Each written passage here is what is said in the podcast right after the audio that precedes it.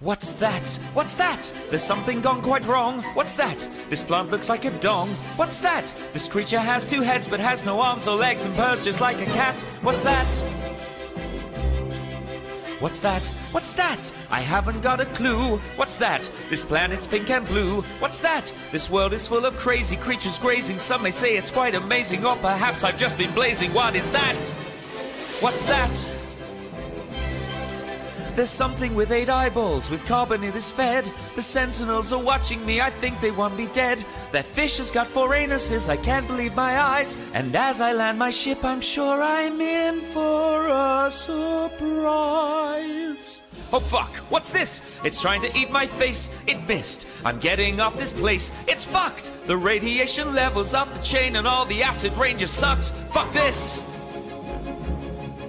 What's that? What's that? I've scanned another thing. My god, this one has got no skin. But why? The creature surely cannot live for long. I think it's time I'm moving on. I'm gonna try another place. Oh shit, that plan has got a face. This looks so wrong. This looks so wrong. I feel like maybe trimming to balls. I'm gone. Oh my, where now? So many ways to go, and there's so much that I don't know. Explore across the galaxy and search for answers to the questions that have always been there in our darkest dreamland. What's that? I've learned the words for ship and tool, but not the word for fucked. These planets full of storms and hazards really kind of suck. I'd like to find a planet where I just can't breathe the air. Instead, my hazard suit is screwed, there's no zinc anywhere. What's that? I found there's emerald, it's all around. I've never seen so much before. My empty slots inside my suit are filling up. I simply cannot store enough. I'll mine it, oh, I'll scan it all, I'll take it for my own. I've got to find the Atlas stones and find the secrets of the stars. What is that?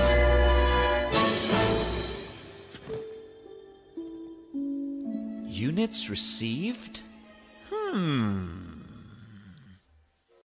Welcome to Black Sky Legion, episode 91. It's here! 3.14. You know you love it. I am your host, Kai Zen. Oh. Sorry. I had to. Mmm. Did you just dunk your microphone? Uh, one second. Frozen beer, and then it's spilling over the top. Hold on. We have a beer emergency, everybody. Stand back. This happens all the time on NPR. Uh, yeah. So, I am your host, Kai Zen, and that beer was frozen enough that it's spilling out of the top, but that's okay. On. I'm catching it. So, none is going to waste. Um, yes, I am drinking a frozen evil genius beer company new phone who dis which is a caramel macchiato porter. That sounds very fancy. I'm also enjoying just a wee little bit of bacardi limon a little bit of 6 and 20 and some vodka. Don't ask how the math works on that. Um with me as always is my main man in the stands Commander Roy Cookson, say hello to the beautiful people, Roy. Hello and happy Friday, everyone. Glad to be back. Yes, yes. Oh, yeah. We should get some B-roll going. Let me do that. I have two. I need one more hand. Um, yeah. So, there we go. We got B-roll going. Uh, also, what are you drinking tonight, Roy? I'm still working on some uh, 6 and twenty five grain bourbon whiskey. That is good stuff. Let me tell you, the the five grain bourbon is it's a little. I'm not gonna lie, it's a little on the sharp side. You can feel it.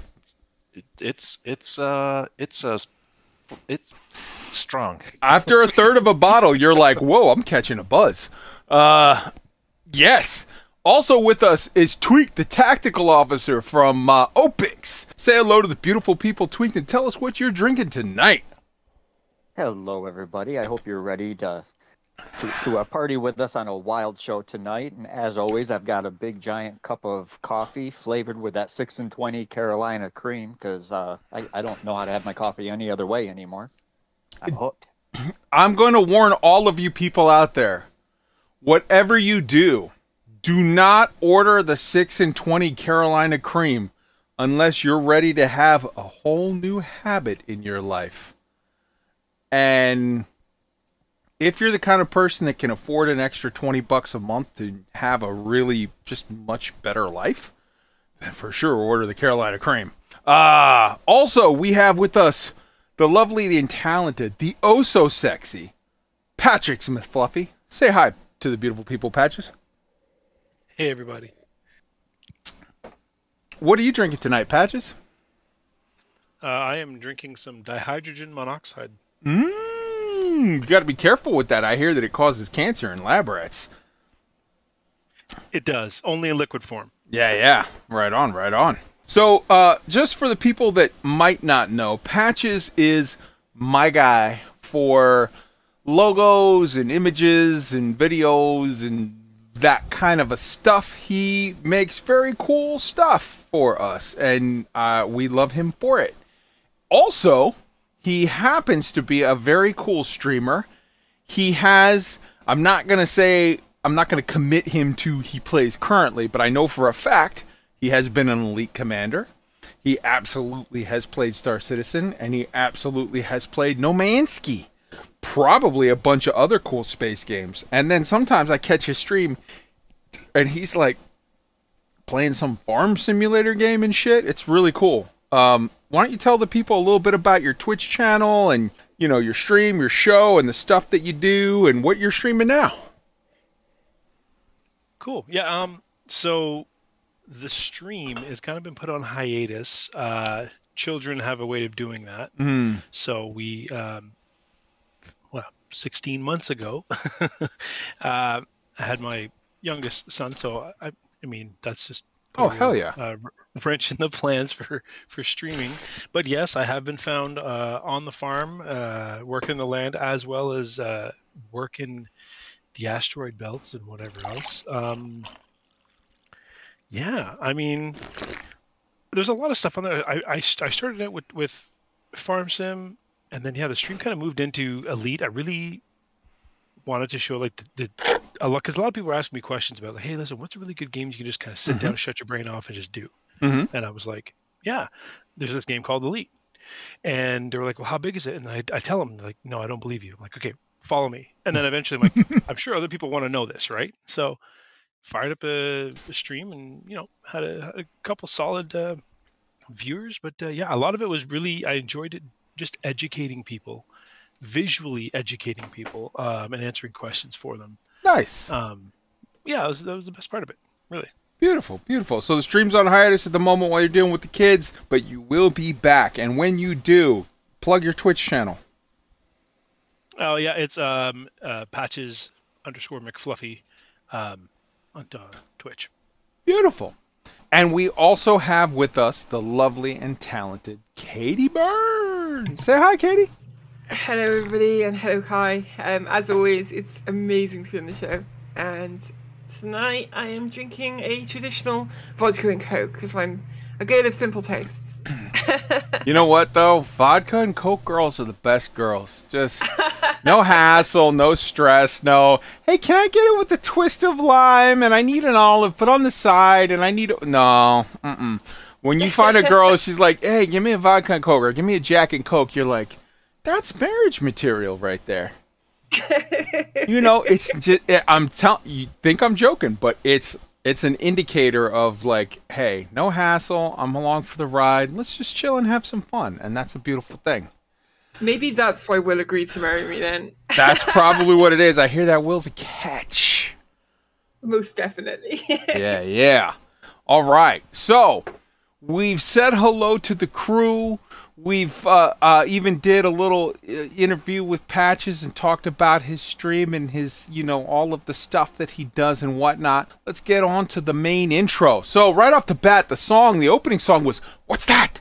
It's a No Man's Sky parody by Axeman. Good stuff. Our closing song is going to be Big Yellow Taxi by Pomplamoose, uh, with the video attached.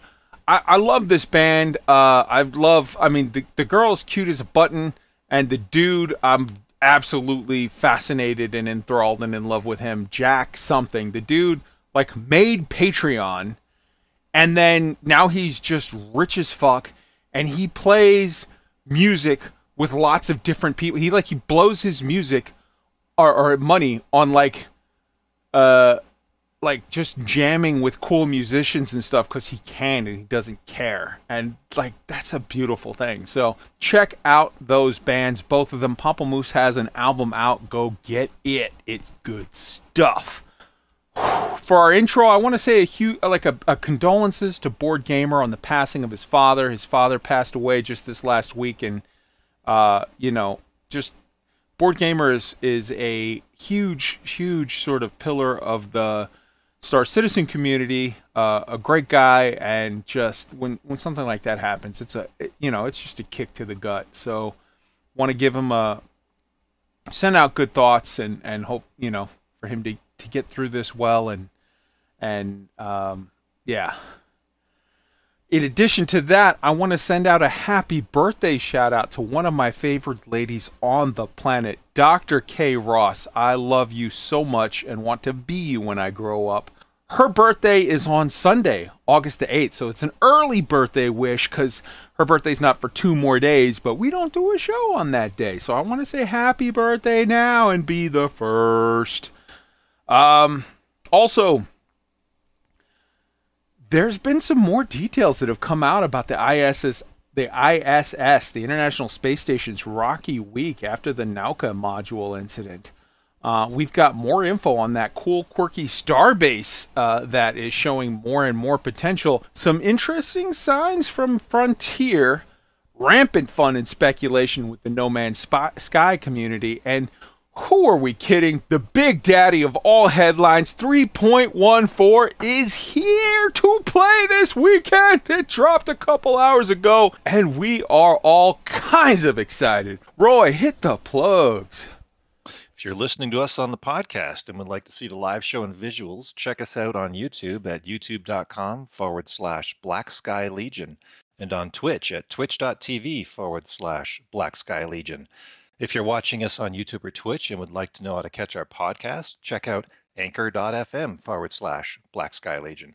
For sending us your thoughts by email, you can reach us at blackskylegion at gmail.com.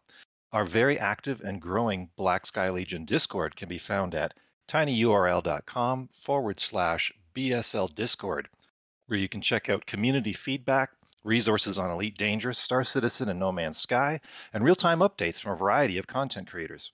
In addition to the Discord community feedback channel, feel free to write in our YouTube comments anything about the topic of the week, as well as anything else you'd like to share. We'd love to hear from you.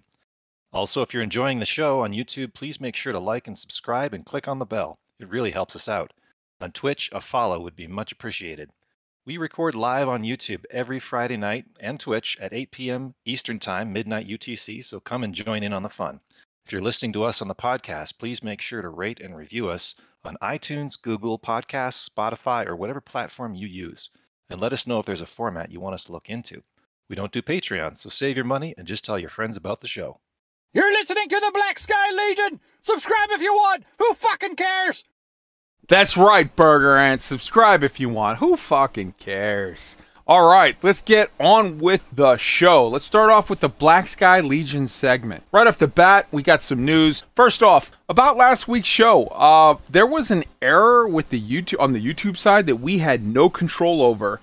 That literally, so just peek behind the curtains, how we make the podcast, how we make the Black Sky Legion uh, highlight clips you take the show that we record on Friday nights, you download the whole thing as a video. You first strip out the audio, send that through a scrubber, edit it, and then post it as the podcast. Then you take the full video, chop it up into little highlight clips, and like, oh, here was an interesting part of this discussion. Here was a thing that was said there. Here was whatever.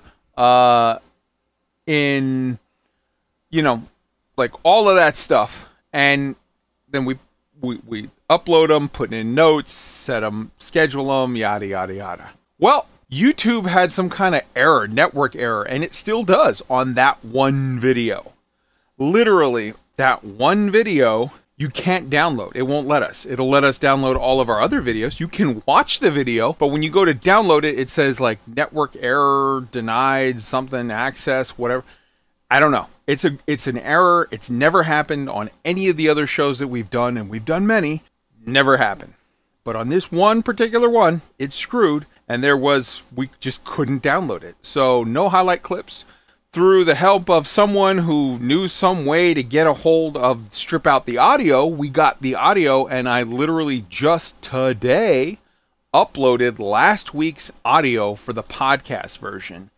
But I don't know. It was a screw up. It's something, it's not on our side. I had other people test it as well because I am very technically illiterate. So, and they were like, yeah, no, that's weird. It, it's some kind of, it's giving me an error code. And it's like, yeah, uh, so, anyways, um, that is that, and we're gonna just roll from here. We had no highlight clips last week. We will have highlight clips next week, so long as the video works, and we'll do our best to deal with it. In addition to that, our Discord is undergoing a refresh with new channels that have been broken up uh, for the Holy Trinity. So if you're an Elite player, you don't have to see Star Citizen channels and stuff, or No Man's Sky stuff or the same if you're a Star Citizen player, you don't have to see Elite or No Man's Sky, or if you're a No Man's Sky, you don't have to see Elite and Star Citizen. You can pick what you want to be a part of, what you want to get notices for, and ignore the rest, and that helps the Discord to not be so sort of big and in- unwieldy. It is, you know,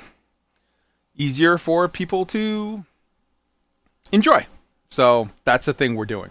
Also, Select persons for each of the three games. So for Star Citizen, for Elite Dangerous, for No Man's Sky. These people are either the crew and or people with the researcher tag for that game We'll be able to now create events for those games. They will post a notice in the news channel for that game. So Elite has its own news channel, Star Citizen has its own news channel, no Man's Sky has its own news channel, and they will post a notice saying, hey, there's going to be an event. We're going to do a meetup. We're going to do group mining. We're going to do group bounty hunting. We're going to go do the CG. We're going to go do a whatever. All of those people, and it's not me that's going to be saying, hey, we're doing an event, although I might, but it's going to be me or Roy or Katie or uh, uh, you know, any of the researchers for the various games could say, like Earth Serpent could say, hey, we're to do a thing for No Man's Sky. Or, you know, Lady Raincloud could say, hey, we're to do a thing for Star Citizen and like make a meetup, make a thing, you know, uh, Chad Lozan or, or, or Orison, uh, or, or, you know, different people could say like, hey, we're to do a thing. And they'll post not only, hey, in the news channel, they'll say, here's where where it's going to be here's when it's going to be here's how you can sign up. And then you message them or sign up and follow the instructions given in the event. And you can you know maybe we'll do a running of the tonks race in 3.14 hey that just dropped. Tonks are a thing. You can go and buy them they're cheap. They're like 600 grand whatever. They're less than a mil. You can go buy a tonk. Imagine if we get 15 people and we do a stupid race like we do the Daymar rally but in tonks. We do tank rally just for funsies, just dumb shit, because we can. That would be amazing. Instead of the running of the bulls, the running of the tonks. How, Katie, come on, how awesome would that be? That would be absolutely amazing to do. Yeah, I would be very, very excited, and, and it would make an amazing bit of footage too. Um, Hell yeah! So much fun. Yeah, we, we've got to do that now. You've you've, you've committed us. Mm-hmm. I make up dumb shit on the air while drunk as hell, and then it becomes a thing. That's the whole nature of this channel. Um, yeah, that's the thing. The channel can. We're going to be creating events. I want to do meetups. I want to do stuff in Star Citizen with people. I want to do stuff in Elite with people. I want to do, um, you know, stuff in in in No Man's Sky with people. Um, I, well, we'll get to that later. It's it's we're gonna do stuff. We're gonna try to build on the community and have fun experiences with people and share those with you. And speaking of that, one of our researchers on the channel, Lady Raincloud, is going to be doing streams every Saturday of some random new space game, not the ma- not the big 3. So, for example, tomorrow at 8 p.m. Eastern Time, she will be doing a stream of Empyrion Galactic Survival, which is supposed to be a very cool space um, sort of build an empire game. And I put a link to her Twitch channel in the YouTube chat. Um, so, and I think Restreambot grabbed it. So go and check it out. And okay, Roy got it. Beautiful. Tomorrow at 8 p.m. Eastern Time, join in on that. Sequel. Just every week, she's going to be streaming some random cool space game, and you can be like, oh, let me check this out for free. Oh, that looks cool. I'll go buy it on Steam. Or, eh, it doesn't look like it's for me. All right, whatever, but it's still a fun thing to do with the community. In addition to that, We've got some more Starbase news. We talked to you last week about the fact that Frozen Byte Games had put Starbase into early access uh, with their launch. Um, and we have a new launch trailer to share with you.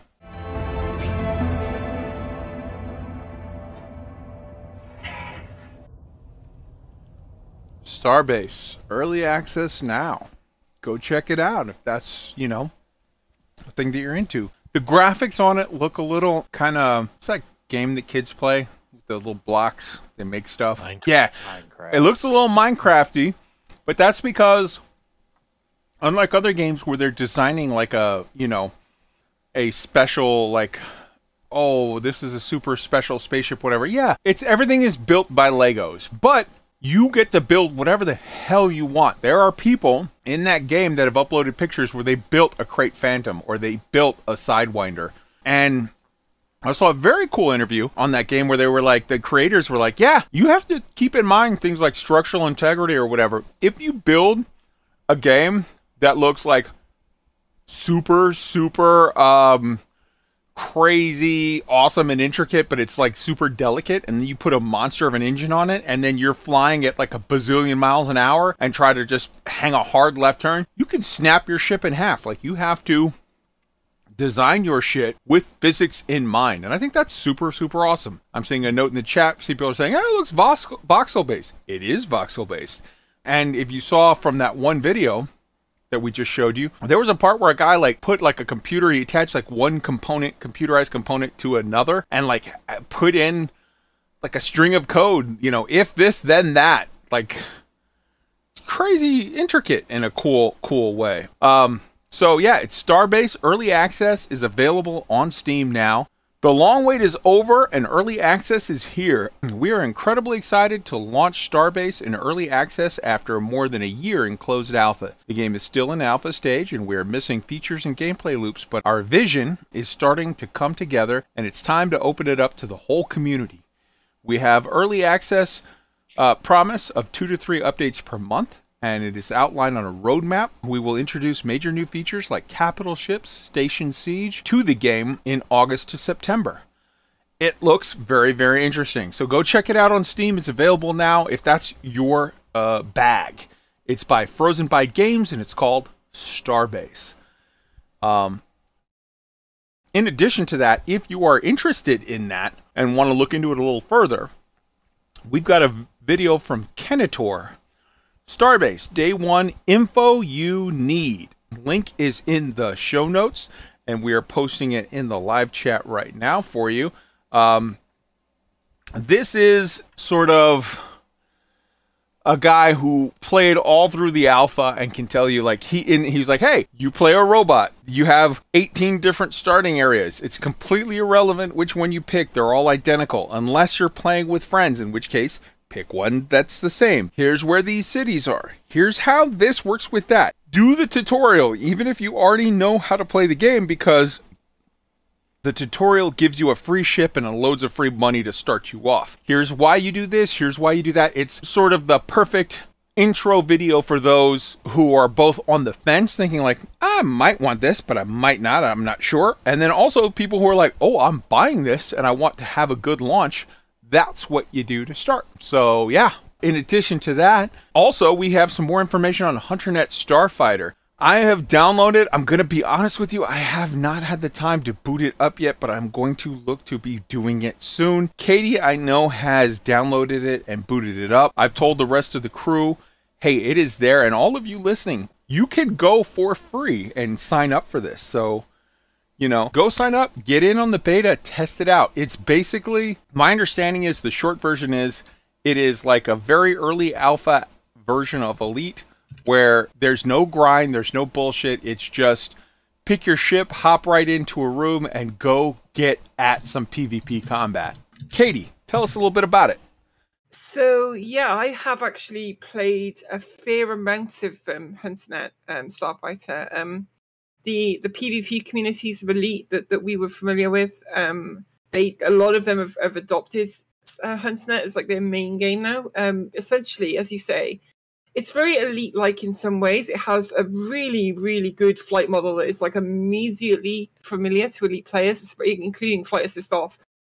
Um, and it is a, a PvP combat game essentially. Like a, uh, I'm, I'm, not gonna. it's, it's got a little bit more depth to it than just an arena, an arena thing. But there are different ship loadouts, different weapons. Um, the the flight model is really good. The the weapons feel really punchy. There are different modes available where some you got your traditional um, you know, um, leading or trailing pips and targets, or there's a mode where you have uh, this. It's, it's almost like a. It's interesting. It's a very clever idea where rather than the pip showing where your target's going to be, the pip changes in size based on how close you are, how close you are to to to leading the target correctly. Um, because because I know that having spoken to the developer, um, Fernando, um, they want to push the skill side of the game. There's, there won't be any grinding in it. There won't be any uh, unlocks per se. They want to push the the pilot skill side of it, which is, I mean, for PvP, it's exactly the direction that, that you want you want a developer to go in. You want them to go in the direction that rewards you as you get better, um, and and and pushes game modes that focus on skill. Um, also they they they do regular updates. I, I know for a fact that they they update the game right now. Every saturday there is an update for the game and they, they're very very receptive to um player feedback on their discord. They have a, a suggestions segment of the discord where players can leave in their feedback and they are very very open to at least trying out different changes based on the feedback and seeing, seeing if they if they work if they if they meet the the wants of the community that they've got there. Mm-hmm. Um, so yeah, I would definitely recommend it. As as, as Kai said, it's uh, it's essentially right now a, a free sign up mm-hmm. um, to the alpha. You can you can pre alpha, I guess. You can you can sign up to it, and then you will receive uh, a download for the game and access to you know the community. And it's it's it's a fully fledged um, multiplayer experience. It's a fully fledged. There are different ships. There are different weapons. Um, I, I would really recommend giving it a go and it's through Steam. You can literally just you sign up and request a key. They'll give you a key. You take the key, put it into Steam. Boom, you got your game. You got your download set up. You got everything. It's awesome. And if it's your if it's your bag, even if it's not your bag, who doesn't want to try and look around for free? Like what? Yeah, go check it out and tell them that uh, Black Sky Legion sent you. And yeah, we'll be looking into this more as time follows. I think I want to try to get the crew all to go download it and we'll play it and we'll shoot each other and we'll have some fun and we'll come back and tell you some more about it. That takes us to the spotlight on the crew. So, right off the bat, let's uh let's start with Roy. I'm going to pull up I know you have 3 pictures here. I'm yeah, going to go ahead throw them up. I'm going to pull up your fourth one and I'll just sort of start to manually cycle through. Um tell us about your week. Yeah, so uh, in a strange turn of events, uh, I did not play Star Citizen this past week. I played some Elite. Um, I logged in after patch 6 and wanted to check out the planets that uh, I'd been landing on and around out of my expedition, and I was very pleasantly surprised. Um, this first picture, um, I you know, I, was very impressed that the sort of middle distance didn't break down in textures that looked like oatmeal, which is what had been happening. Um, and it sort of blends nicely from the you know the early stuff to the to the horizon. Uh, they've added in the the heat map persisting through Glide, which was one of my complaints. Um, you know, in trying to hunt biologicals previously, so that was that was really cool to see.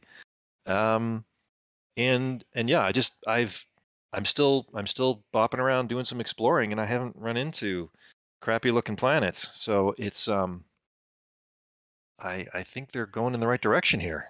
It's uh it's sort of rekindled my interest in going back and doing some exploring.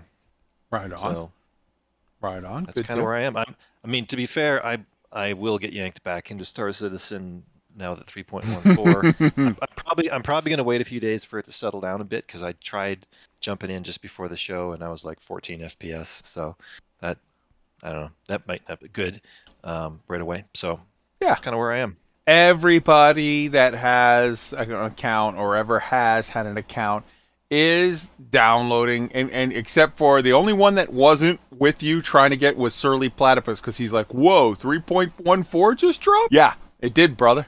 And so now he is every last person is there. So yeah. Um, I want to take a quick moment to give a shout out and say hello to Just Dave GG and Fist to Face, who just uh, joined us in the chat. They were earlier today on a stream with Dig That, who uh, I was listening to, and I was like, "Yeah, what's up, brother?" Um, they were they were they had a very very cool stream, so go and check it out. You can see his Twitch or uh, I think it was YouTube, so go check it out on YouTube. Good stuff. Um, all right, that takes us to Tweak. Tweak, why don't you tell us a little bit about what you've been doing this week in gaming, brother? Uh, not a whole lot, really. I hopped on Elite a little bit to check out the Bubble Nebula. Mhm. Took a couple pictures, but didn't spend a whole lot of time there. Uh, played a little bit of Mass Effect, little tiny bit of Microsoft Flight Simulator, but mainly just pining and waiting for that PC to show up. What I have done this week, though, is as some of you know, I'm I'm a father of four daughters. My youngest is 13 years old, and she, much as I did at her age, is teach is learning how to play guitar. So we were in the living room earlier today working on a project, and I said, you know what? If you're learning to play guitar, you should watch one of the best. So I pulled up the 1987 Guns N' Roses live at the Ritz in New York City when their debut album dropped, and watched the whole concert with her, as a good father should. I mean, don't get me wrong. Slash is definitely one of the best, but you cannot leave out. Oh, okay. Let's start with Stevie Ray Vaughan. Then let's go on. Let's go on to uh, a Mr. Um, how am I blanking on his name? He played the Star Spangled Banner at Woodstock. Uh, Hendrix. Jimi Hendrix. Jimi Hendrix. Jimmy, you can't leave out. Uh, oh Jesus, I'm horrible with names. Uh, uh Led Zeppelin. Uh, um, Jimmy Jimmy Page. Page, Plant Page, yes, and you cannot leave out Cream. Uh, uh, uh, Layla Clapton. No.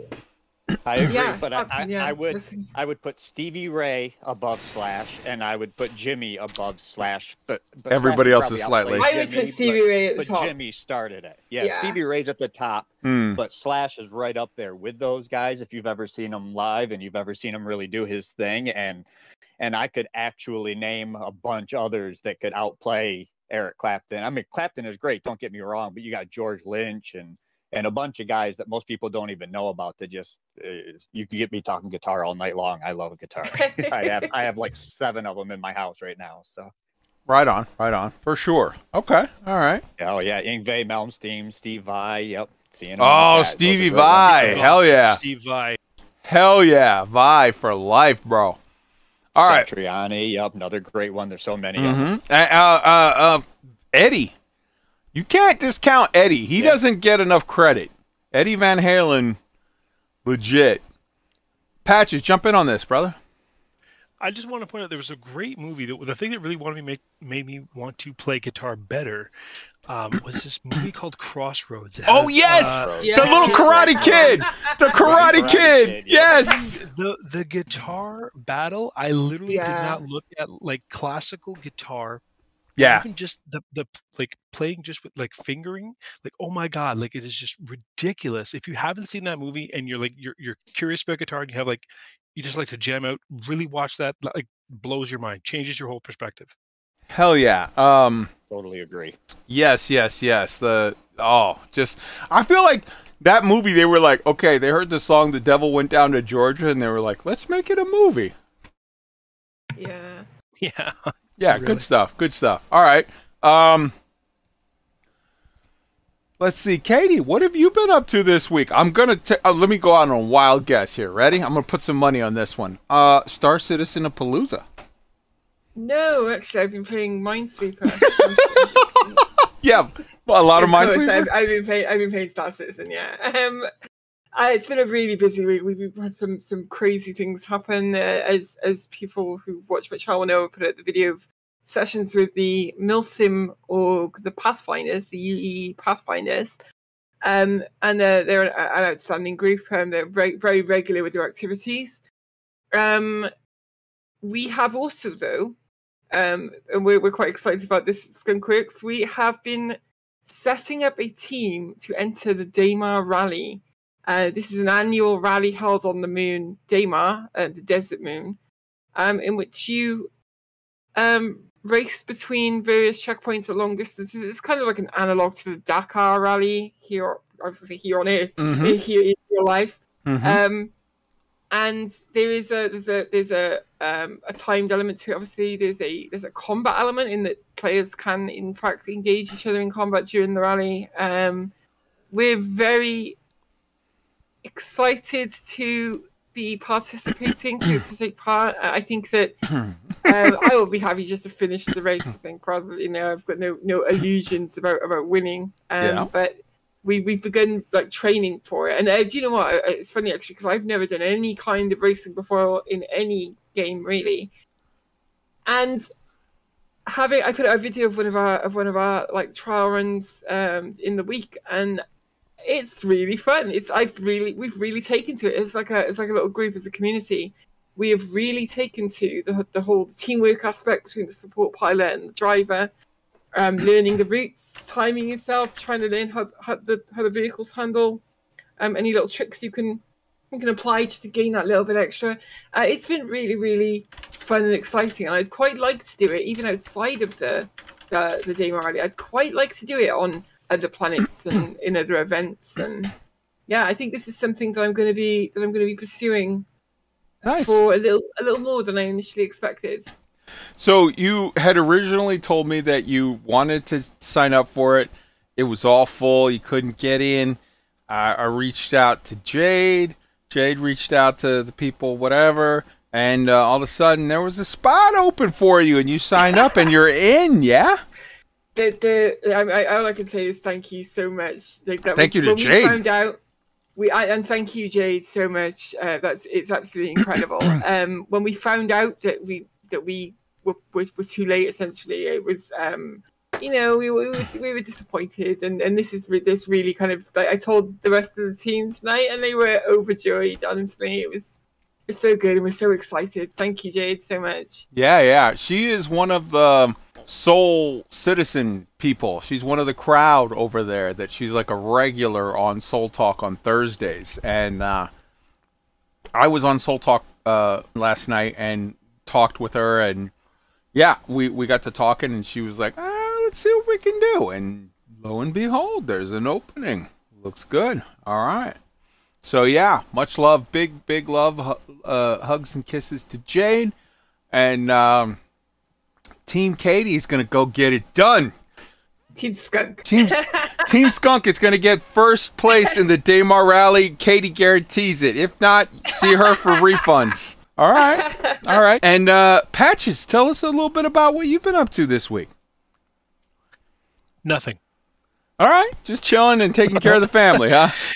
Yeah, that's it. I mean, um, you know, adjusting, well, kind of getting used to really uh, working from home. Um, so, side note was uh, my my dog, my oldest dog, I should say. Do you see that with a dog? Oldest dog. Anyways. Yeah. He's 11. Mhm. Had a bit of a, a a health thing, so we're. I've been having to take a lot of time to kind Oh, of help no. him go up up and down the stairs, um, and just yeah, and yeah, some messes and stuff. But yeah, whatever. That's that's the joys of pet ownership. Absolutely. Yeah, that's it, it- dogs, man. dogs. They get you in the. They pull them heartstrings for sure.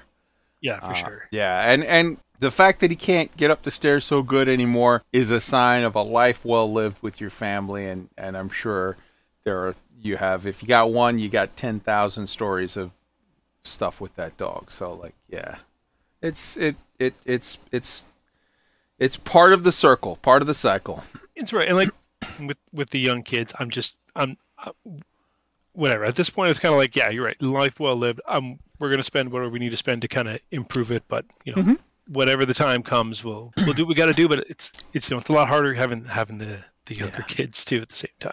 Yeah, yeah, that sucks. It's like it's one of those deals where like you don't want them to learn that lesson for a couple more years, but like, Yeah, yeah, yeah, and the- i- it's it's kind of like that's so.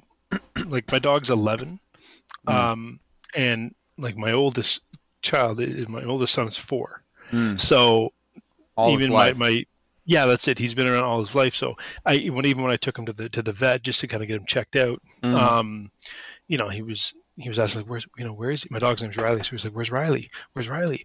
And my wife was like.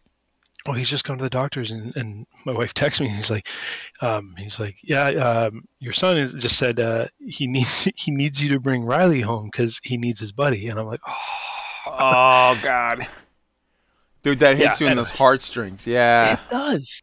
yeah. I'm sorry, brother. I'm sorry. Um, okay. Uh, so where I'm at this week, uh, I completed the No Man's Sky main storyline and helped Wolf with a lot of his stuff. I've got a book full of thoughts and feels on that No Man's Sky main storyline. Um, no spoilers. I'm not going to spoil anyone, but holy cow, for something that I thought was like a cartoony little story, you know, oh, it's just a builder game. It's a story's irrelevant. It's eh, just whatever. The story takes a dark and very sort of philosophical, thoughtful turn that I feel like everyone should really experience firsthand with no spoilers for themselves. So, uh, not gonna give any uh, spoilers on that, but I will say, like, dude, don't just you know how sometimes people do the old World of Warcraft thing of like, hey, I got to the part where I turn in the quest, Tap, tap, tap, tap, tap, tap, tap, tap, tab, get past all the talky bits, and then oh, what's the next thing? Don't do that on the No Man's Sky, or if you're gonna do that early, okay, whatever. But as it progresses, man, that story gets deep, and um, wow, it just, just, wow. Um, in addition to that, Wolf and I toured the the that nebula on the Down to Earth Astronomy uh, fleet carrier ride tour last week. We, we we hitched a ride there and on the Purple Nebula fleet carrier, and we had an interesting time. We we found that Frontier has had some varying levels of success with frame rate issues and optimization and planetary tech and whatnot. Um, there were some things that we saw that we liked, and there were some things that we saw that we didn't. Uh, with regard to, you know, I literally have downloading in the background 3.14 and am ready to hit the ground running. I bought a Tobii eye tracker. Um, I feel like I put off updating a little bit while I was sort of doing the whole, you know, what do you call it? Uh, I'm doing No Man's Sky stuff, whatever, because I needed to remap all of my HOTAS or HOSAS now that I have dual Virpil sticks and dual Stream Decks. I needed to remap, like remap all of that, and I was like, I'm just waiting for 3.14 to drop. But with that, with the Tobii Eye Tracker, with all of the stuff, you are going to be seeing me play the living shit out of Star Citizen coming up here. I am ready for it. I had my little bit of a break. I was like, I'm just going to hold off till 3.14 drops. Well, it dropped, baby, and I'm ready. So that's where I'm at for the week. All right, and that takes us to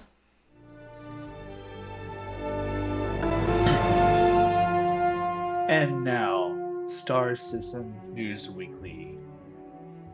All right. Point one, obviously 3.14 dropped in the PU this afternoon, and life is good. There was much rejoicing. We have a trio of videos that we are going to play for you. We're going to go ahead and start it, and we're going to hit each one. And afterwards, we're going to go around the crew and just let every. Well, actually, we'll do after each one. We'll let people sort of give their opinions. But um, yeah, so let's hit it up.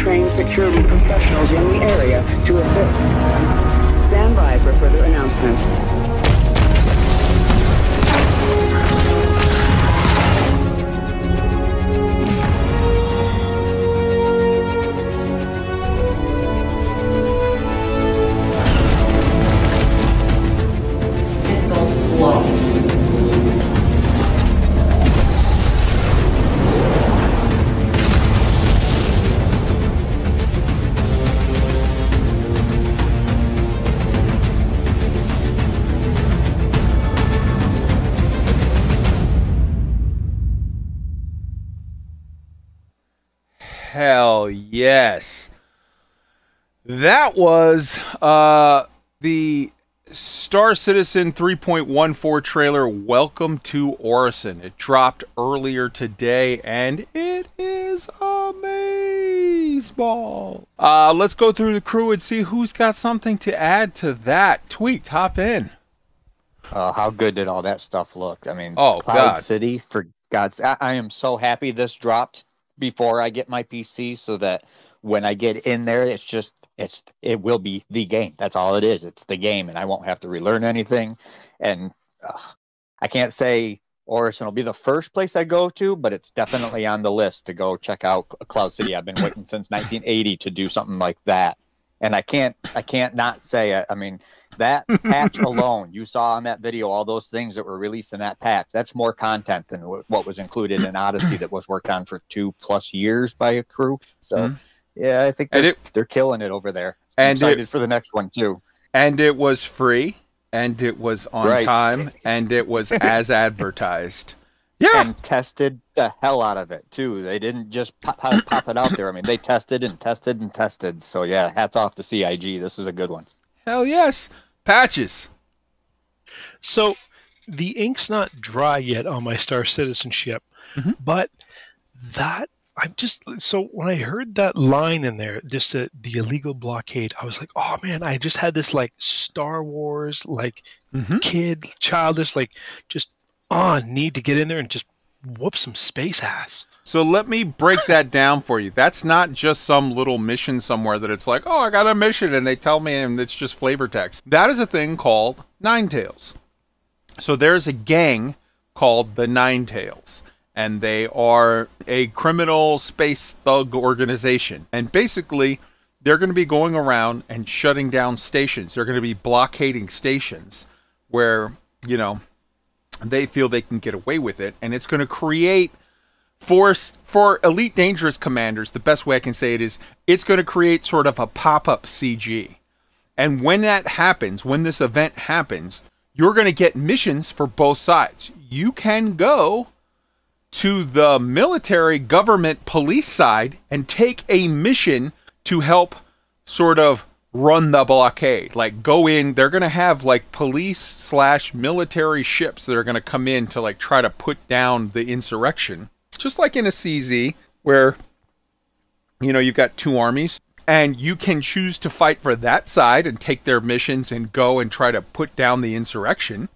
Or you can go to the gang side and accept their missions and fight with them. And it is a it is ACZ that is a dynamic mission based PvP event where you will be flying against other citizens as well as NPCs.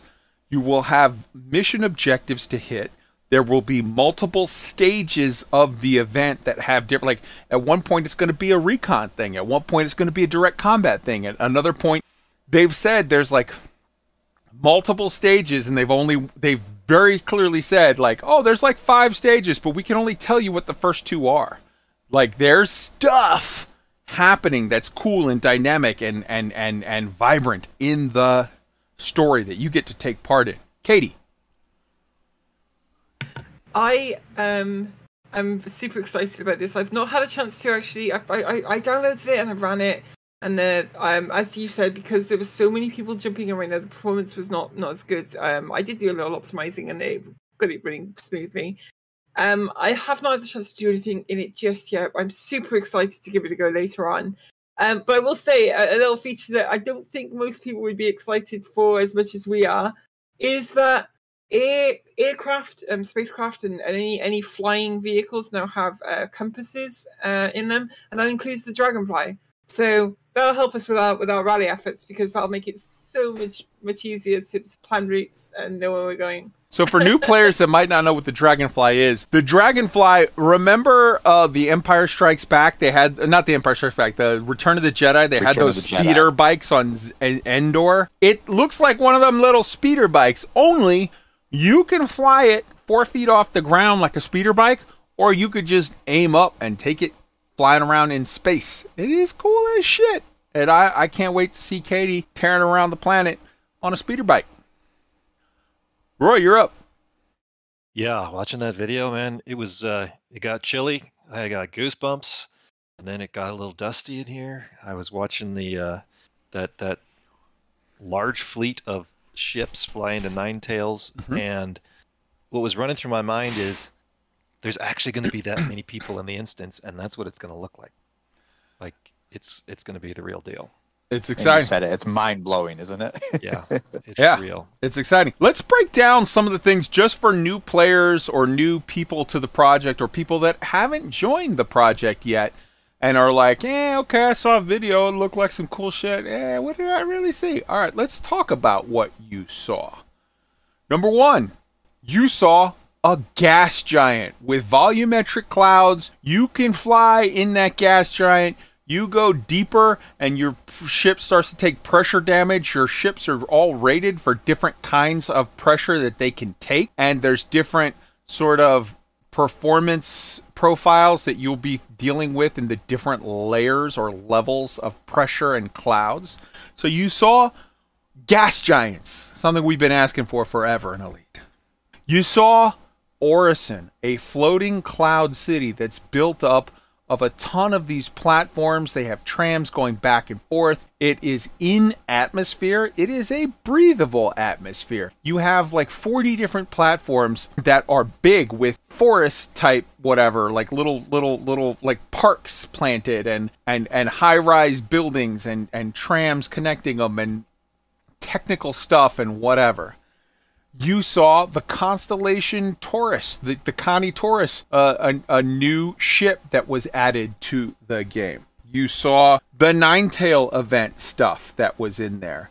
You saw some stuff about uh, the capacitor play uh, that they did, where they're adding in ability for you to be highly detailed in how you sort of run your ship just just your power settings. you, you saw stuff in there with scanning changes and, and, and very briefly like you wouldn't know it unless you knew what you were looking for you saw Uh, did I say the Nine Tail event? That's one of the events. You, there are also other dynamic events such as Xenothreat Mark II version two that's in there, and there's another one coming that is uh, I forgot what's the name of it, like I- impersonator or insurrector or there's a name uh, that they gave it. They it literally all we know about it so far is the code name where it's like like like like you're a spy embedded. There's some kind of weird mission event uh, where I, I don't know. It's it's it's right now. People don't know what it is, but there's another event thing that they've just mentioned that's coming. Jump Town Two is a thing that they've mentioned is coming. It wasn't really mentioned in this video, but it's coming. All of that stuff. And, and how much does that cost you, Roy? How much does that cost you, Twig? The answer is it costs you zero dollars. You bought your $45 original ship and it cost you zero extra dollars. It just comes four times a year, once a quarter, you get a new drop from them. I can almost guarantee you, I can't guarantee you officially, but I can almost guarantee you the next drop, this is 3.14 drop today. 3.15 will be dropping by October 9th, Citizen Con, because that's a thing that they do, and they make a lot of money doing it. 3.15 is going to be a huge one, adding all the medical gameplay and everything that it's going to bring. Mm-hmm. Yeah, totally. Absolutely. So that was that trailer. I, I'm so excited. We got to hop into the next one. Let's see it.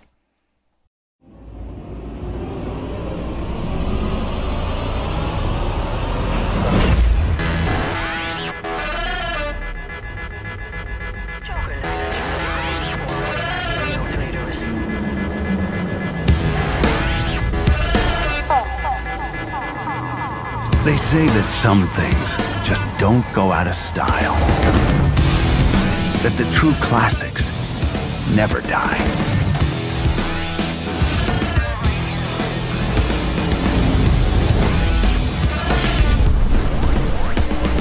Touring, exploration, combat, and now introducing long haul freight. The all new Roberts Space Industries Constellation Taurus. Still does it all. Hell yes!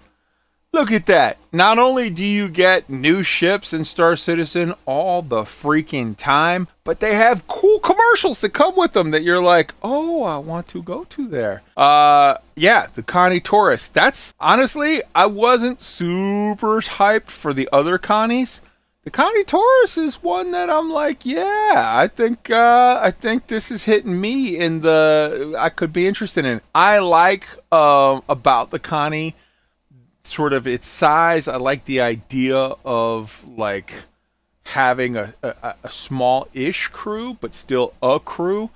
Um, let's get real for a second. In Elite Dangerous, and I'm just using this as an example. I'm not trying to shit on Elite. I love Elite. I'm just using this as an example.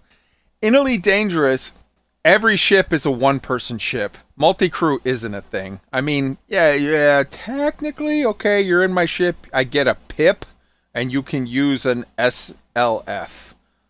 Uh, Okay. In Star Citizen, multi-crew is a real like you need a guy that's operating the missile turret, you know, missile operator mode.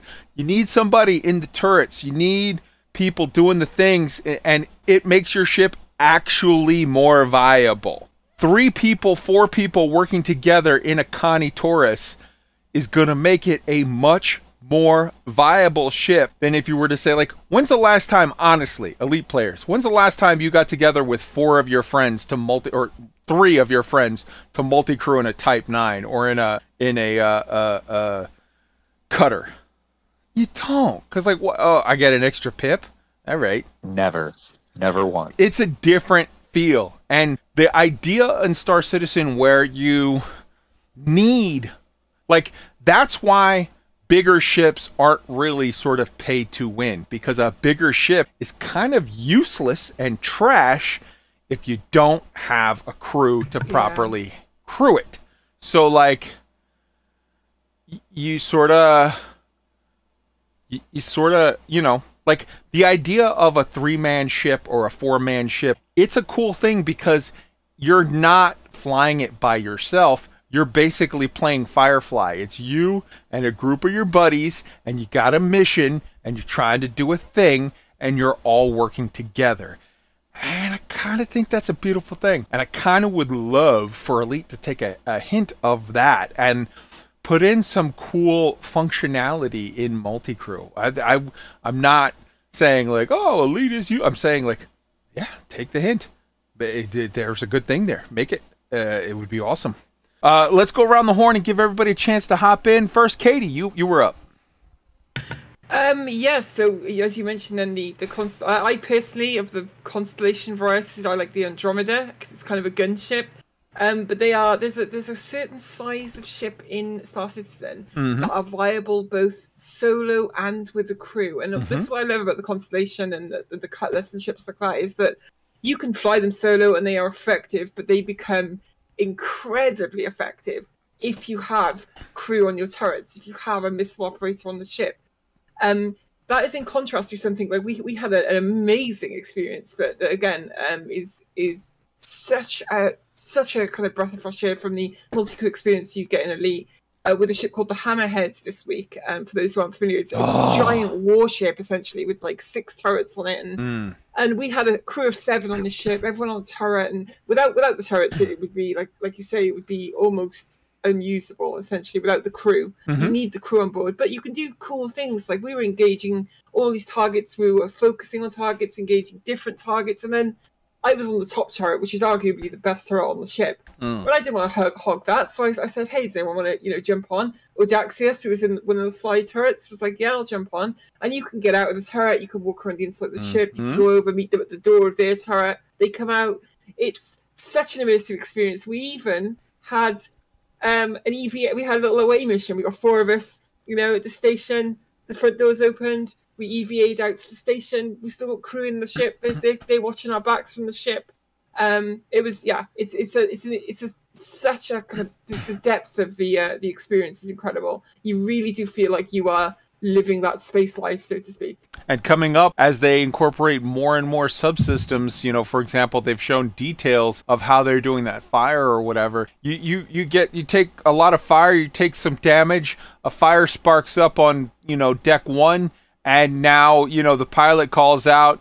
Katie, Audaxius, get off your uh, uh, turrets. Everybody else, stay on the turrets. Katie and Audaxius, go put out that fire quick before we're dead. Oh, we got to put out the fire. We got a problem though. We're we're leaking fuel from here. Whatever. All right, patch it up. Do whatever. Oh, Audaxius is hurt. Katie, get get him to the med bay. Get him get him fixed.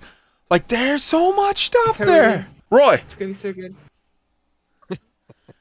yeah, uh, it's uh, it's hard to describe the difference in multiplayer experiences, and it's not just all the cool stuff. It's actually when all the wonky stuff happens too that like hilarity ensues because you you start trying to problem solve. You know, someone just got murdered by the elevator. now we got to go do something else, or I'm stuck in the chair, and like we figure that out, and uh, now we got to go do an EVA because he's coming back from this place. Like it, it's sort of it's even when bad things happen, they're fun. Is, is how I put that. I'm I'm When you get the testing. I'm testing my rifle out the back of the ship while some guy yaps at me about you know, No Man's Sky. I got a crime stat. Oh shit, we got to go figure this out. Yeah, hell yeah, hell yeah. Patches, you're up. Yeah. So like just looking at this and just seeing like that whole commercial with like all the different vehicles. This is basically the ship I was hoping to get when I purchased my first Anaconda in Elite. Mm. This is like that like a true crude experience that you don't need a, a lot of people to do it. And you can again like like um, Katie was saying, you could run it by yourself but just having you know a couple friends get on like this is this is really like i said what I, the experience i was hoping to get out of the anaconda in elite that I- i'm glad that there's something i can look forward to getting in star citizen Hell yeah. Um, yeah. Let's hop into the next one. We got a lot of stuff to get to. Let's hop in because I want to hear your guys' opinion on this. Welcome to Orison, the Empire's only orbital in atmosphere vehicle production line. Stanton II's first orbital platforms were built by the UEE Navy in 2855 and considered by many to be an engineering marvel of the time.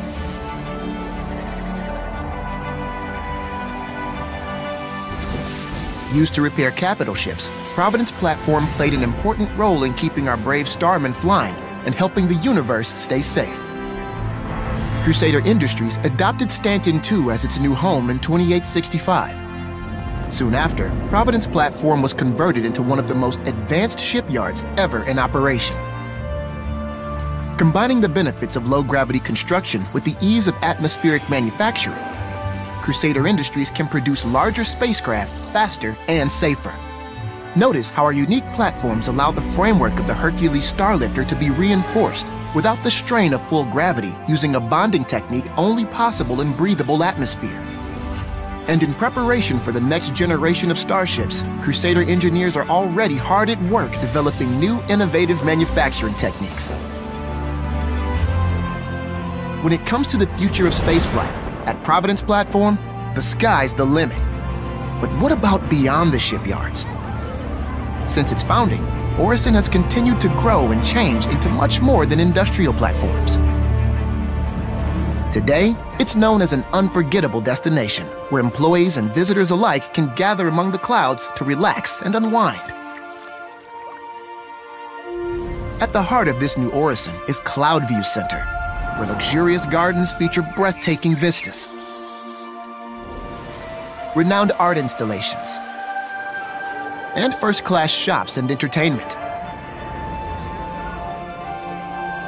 With all this, it's easy to see why millions of people consider Crusader a journey worth making. All made possible thanks to the most important part of Crusader Industries, our incredible family of workers. Enjoy your visit.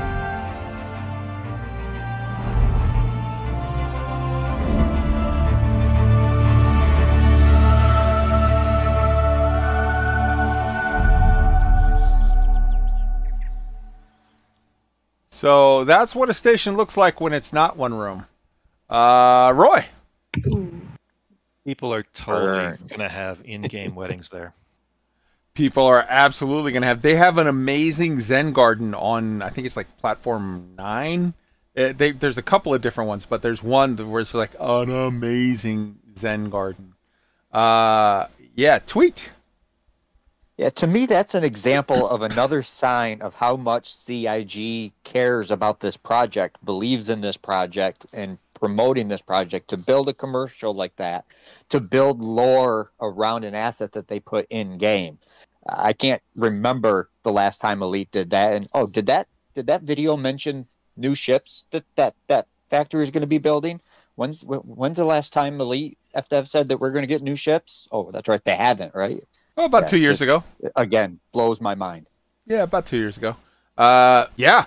So, uh, the, number one, you're seeing an amazing, detailed, intricate, immersive environment that allows players to do. I, literally, I could go. You know, let's say, I don't know. Let's say I live in Philly and Roy lives in fucking I don't know wherever he lives, and and uh, like he's my brother, right? We haven't seen each other, whatever. We're both video game nerds. We're both space geeks. We like whatever. I can go with him and have a barbecue on a thing and just sit down and talk. You know, I could sit there and have a talk. You know, both of us sitting on a bench, just looking out at the the, the sunset over a gas giant. And I could sit there with patches, and we could talk about like, oh man, this is this is fucking killing me with the dog and the kids and like we yeah, I gotta think about okay, how long do we wait before we get a new dog? We're gonna wait like about a year or whatever, show respect to the guy and this like you can literally just have an immersive actual experience, a human connection with another person that, you know, you just happen to be like you're separated by, you know, thousands of miles, you know, Patches is in Canada, I'm I'm here in Philly. Uh COVID is makes travel a pain in the balls, but like we could sit there and have a conversation. It's not even technically video gameplay. At this point, basically, Star Citizen is like, we're going to put together the best spaceship video game you've ever seen and Second Life. And we're going to just merge them and make them a thing. We're on our way to the Oasis. Like, legit, no joke. Um, yeah. Katie. So I mean, um, I, yeah, I, I, everything that you've just said is 100% um, um, both viable and uh, incredibly immersive as well to do those things. Um, I wanted to just touch on what what Tweak said just then. Um, in anticipation of the uh, of the the new patch, I actually checked out. I went onto the RSI website today, and actually for the first time, I checked out the roadmap, Mm. their, their roadmap, and and it, there were two tabs on the roadmap. If anyone's going to look at it, there's the uh, there's the I think the team tracker, and then there's the deliverables tab. Mhm. If you click on the deliverables tab, I was quite amazed actually because it lists everything that is being worked on. It gives a time frame for how long that is expected to take. It shows a graph like with like the, the, the kind of like a timeline with like bars on it that shows when these things are going to be going to going to going to be finished or going to be deliverable into the game. It's remarkable, like how much how much tracking is going on with behind the scenes, and you can go and just look. Oh, I'm interested in this. I'm interested in, for example, um, AI navigation on planetary surfaces, because then they'll be able to add combat stuff on the surface of planets instead of just in bunkers, and that, that's on there, and you can see the timeline for it, and it's it's very close to completion. Actually, I was surprised how close to completion it is.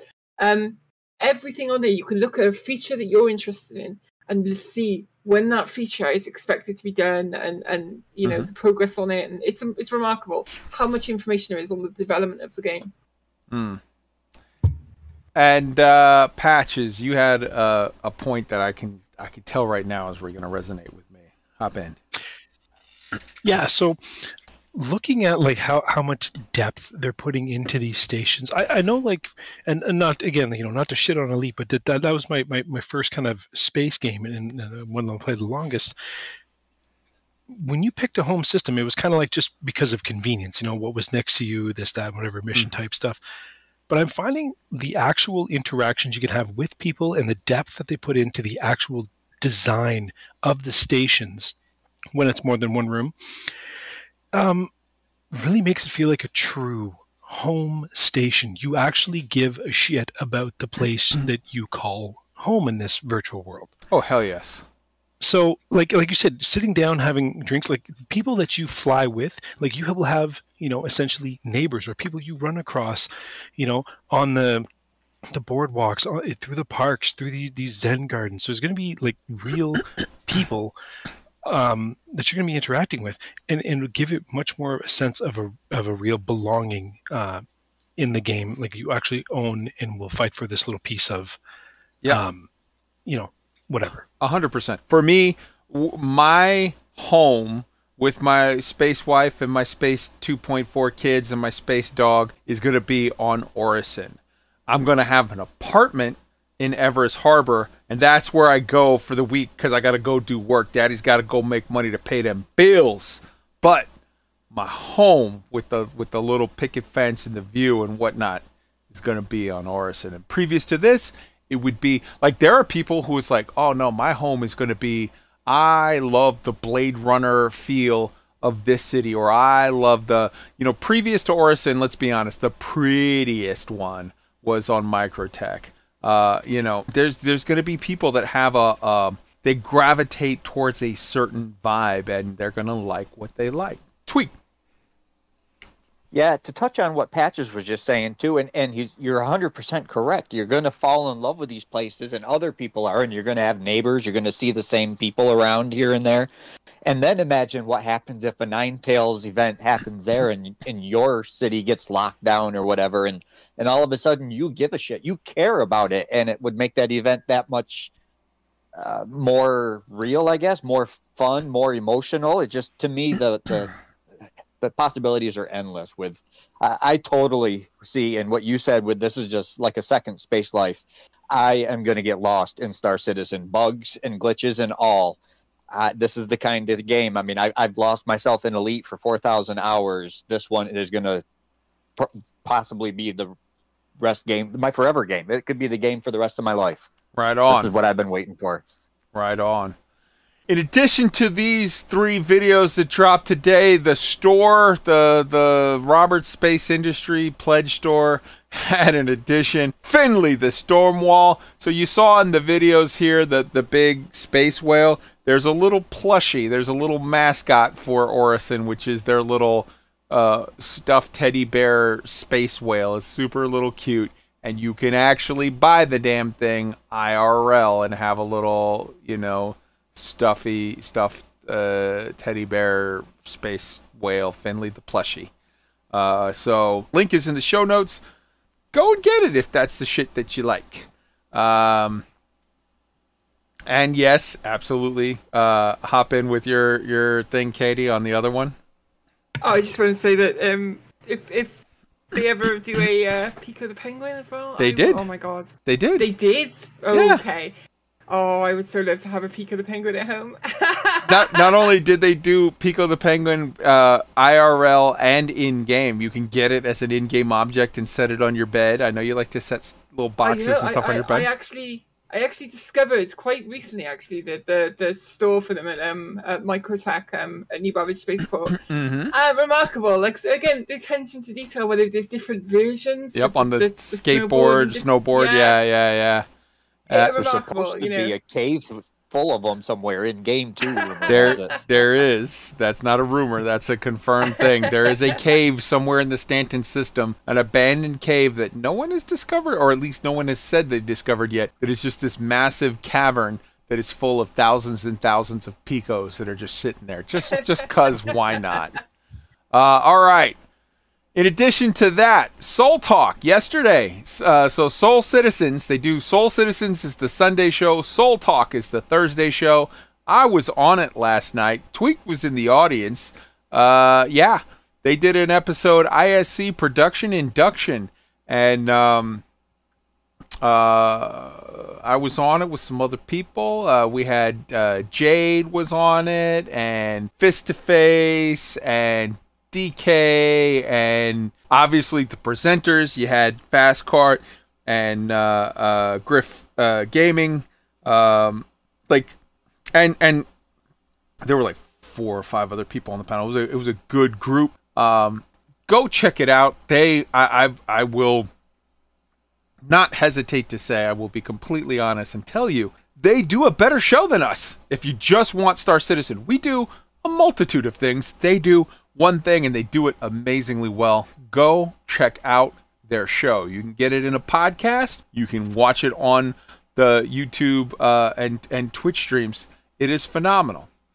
In addition, we have two, count them, two uh, new guides by Phazon Gaming Redefined. Uh, a very, he, he makes good guides. Uh, it's underrated. Don't have enough uh, clicks on them to, for my liking. Doesn't have enough subs for my liking. So go subscribe to his channel and check out the guides. The two new guides that dropped today are specifically for the new 3.14 content. Uh, one is um, the the guide to capacitor management, and the other one is the how to scan, how to use the scan mode. They're both phenomenal. They're you know brief and to the point. Um, good, good stuff. Yes, I, if I didn't call it out, Fist to Face was absolutely on the panel last night with us, and he is an amazing musician. I'm gonna talk to him about making some music stuff for the channel as well, because he, he does some phenomenal uh, music stuff. So huge, huge salute. Um, okay, let's see here. Yeah, yeah, yeah. Okay. I'll, next next time we got so much stuff to get to, Riamar. Next time, next week, I promise you, next week we'll play that reclaimer vid because it is amazing amazeballs. Um, all right, and the, let's takes us to the Star Citizen discussion topic. I'm not gonna lie, we had like five other things for Star Citizen, and I scraped them off the table. And uh, we had a discussion topic, and I threw it out the window because we needed to make room for all of the stuff that just dropped this afternoon with 3.14 and these amazing videos and, and new guides and all of the new stuff. So I'm just going to make this open talk. There's no dot system now. Let's hop in one at a time. I'm going to start calling on Roy to share some thoughts on just all of this amazing news this week. And we're just going to, everybody try not to talk over each other, but we'll just kind of let it, let the conversation flow. I want to just have a nice organic conversation for a little while while you guys get to express yourself. Go.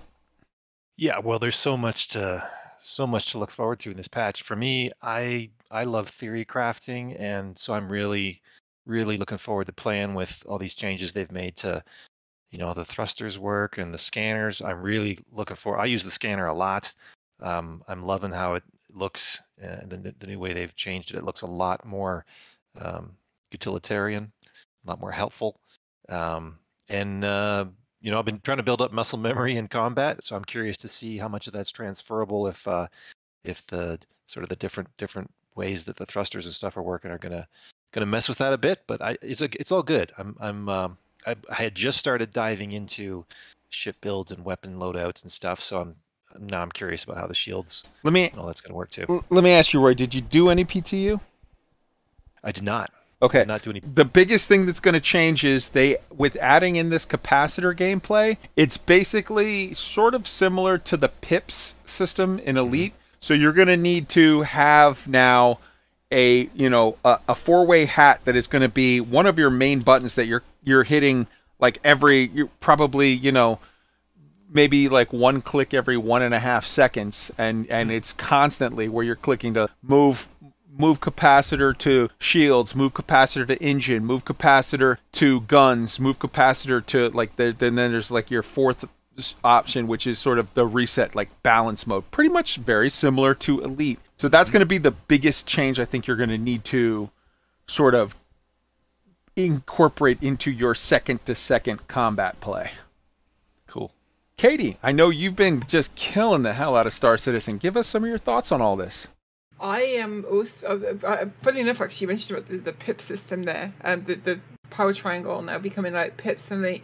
I have deliberately not bound like the the hat that I used for pips and elite. I've deliberately kept that unbound for this very reason, so I can just bind bind it now and and use it for that purpose. Um, I have been yeah progressing well with the combat in Star Citizen. I I, I I've been um, taking down hammerheads with the hawk using uh, all um all laser scatterguns and, and of course the EMP on board. Um, I'm wondering if that will still be viable with the new with the changes to combat. I, I haven't had the chance to experiment with it yet, but I find that scatterguns in 3.13 at least were extremely powerful. And if you if you first for the pilots coming over from Elite who are especially Thargoid hunters who are familiar with like orbiting and things like that, um, getting in close and using those is really really quite, quite intuitive um, for us.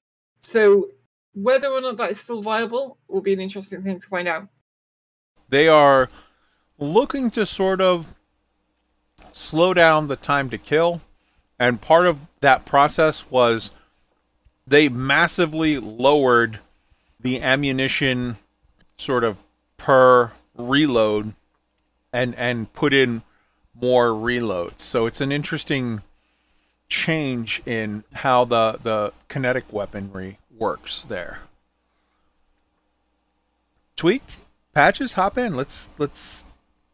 I want everybody Yeah, to mix it up. One of the things, one of the things I'm most excited about in this, I mean, obviously Cloud City is great, but I've been waiting for so long to have honest to God multi crew, and I think that is what CIG is really trying to produce with this patch, with the the rebalance of the ships and the weapons and everything is is trying to to get people to use multi crew more. So me flying my Cutty Black by myself will not be nearly as formidable as it will be with two buddies working the turrets. And and to me, that's great. That's a great direction to go to try to get people to start playing together and and get big ships being crewed by everybody and stuff like that. And I think this is the first step going in that direction.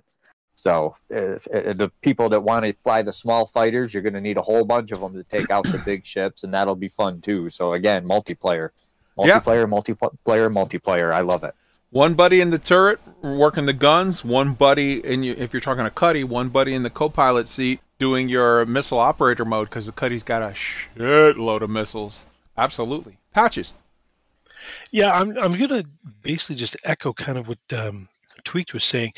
I'm excited that they're building in the multi crew. I mean, because it's I mean, like I said, if you get the big ship and it becomes like the, the pay to win sort of thing, you know, right? Uh, that everybody was saying the big ships are being. Um, I mean, like you can't operate like an M1. Um, like an M1 Abrams, let's say. I'm just going to use that as an example. Like you can't you can't do that one man. You can't drive it. You can't load ammo. You can't aim. You can't do any of that. You- need a crew. So and it's you know understood that these bigger ships are going to need crew. And I'm looking forward the deeper I get into Star Citizen um, to get those crew members, probably from my home station, uh, you know, and get get that all going. I'm, I'm liking the direction. I'm just just liking the amount of hours I can foresee myself losing in this game. Yeah, and the nine tail events too. I think the, the nobody's Oh, really for talking sure. about those, but those things are more dynamic than the CGs are in Elite, I believe. And uh, I, I just see a lot of fun going against other commanders in that in different ways each time and stuff. I, I, I foresee hours and hours and hours of fun. As Katie says, every time you get on, it's an adventure one way or another. I think this is going to be a great time. Well, it's all in open too, effectively, right? It's Absolutely. A CG that you can't go you can't go solo. There is Well, no right. solo. yeah you're forced to interact with with actual people i mean and and, and the fact that we that we get a gang like an actual enemy i mean the thargoids were, were an enemy in the lead um but it was i mean it wasn't much different than you know shooting down any other target you were doing bounty hunting on. I mean it, you know i mind you had some nuances right but it was just a harder target. But this is like this adds depth. Like th- there's a nine tails there's a gang it's a persistent and random encounter. Just like you walk out of the movie theater and guess what? Oh you took the wrong alley. Now you're getting jumped. Like I- i'm looking forward to stuff like this Yeah, and I would contend Thargoids are a lot harder than any of the other NPCs in Elite, but Thargoids you could totally avoid. You could hide from them. You could pretend they didn't Yes. ever exist. They didn't come and lock down your home like these gang fights might. That this is going to be amazing. yeah like I, I haven't so in the 2000 hours that i put into elite which is you know i guess a, a, a, the shallow end of the pool um yeah i i came across i think one thargoid and that was like a random high prediction um yeah like i mean i could avoid danger basically i could avoid danger either by dropping into my solo like i just feel that it's really we're going to get a more dangerous star citizen than we are an elite dangerous I guess. I agree. Okay. Space is supposed to be scary, right? Bring it. Hell yeah. It's a vacuum. I mean, literally, there is no air. Everything you do wrong leads to death. How is it just like, let me go play by myself and I'm safe? Let me just put the, put the you know, the bumpers on. The other aspect to that is that, um, like they say in chess, right? You only get better by playing someone better than you. Like, like people who have like like who are worried about interactions or combat with other players or dangerous situations, you will get so much better so quickly. Like, yeah, you you may fail sometimes, like we all do. Like, you know, we we all die sometimes. We all get blown up. We all, but you will become so much better and have some crazy adventures through those experiences. Like, you just gotta you just gotta be be open to it. And Well, now you're not, agree you're not more. Paying, you're not paying for a rebuy either in the alpha. It's it's, This true. pretty much zero consequence. now's the perfect Yeah. time to get your ass kicked and get better.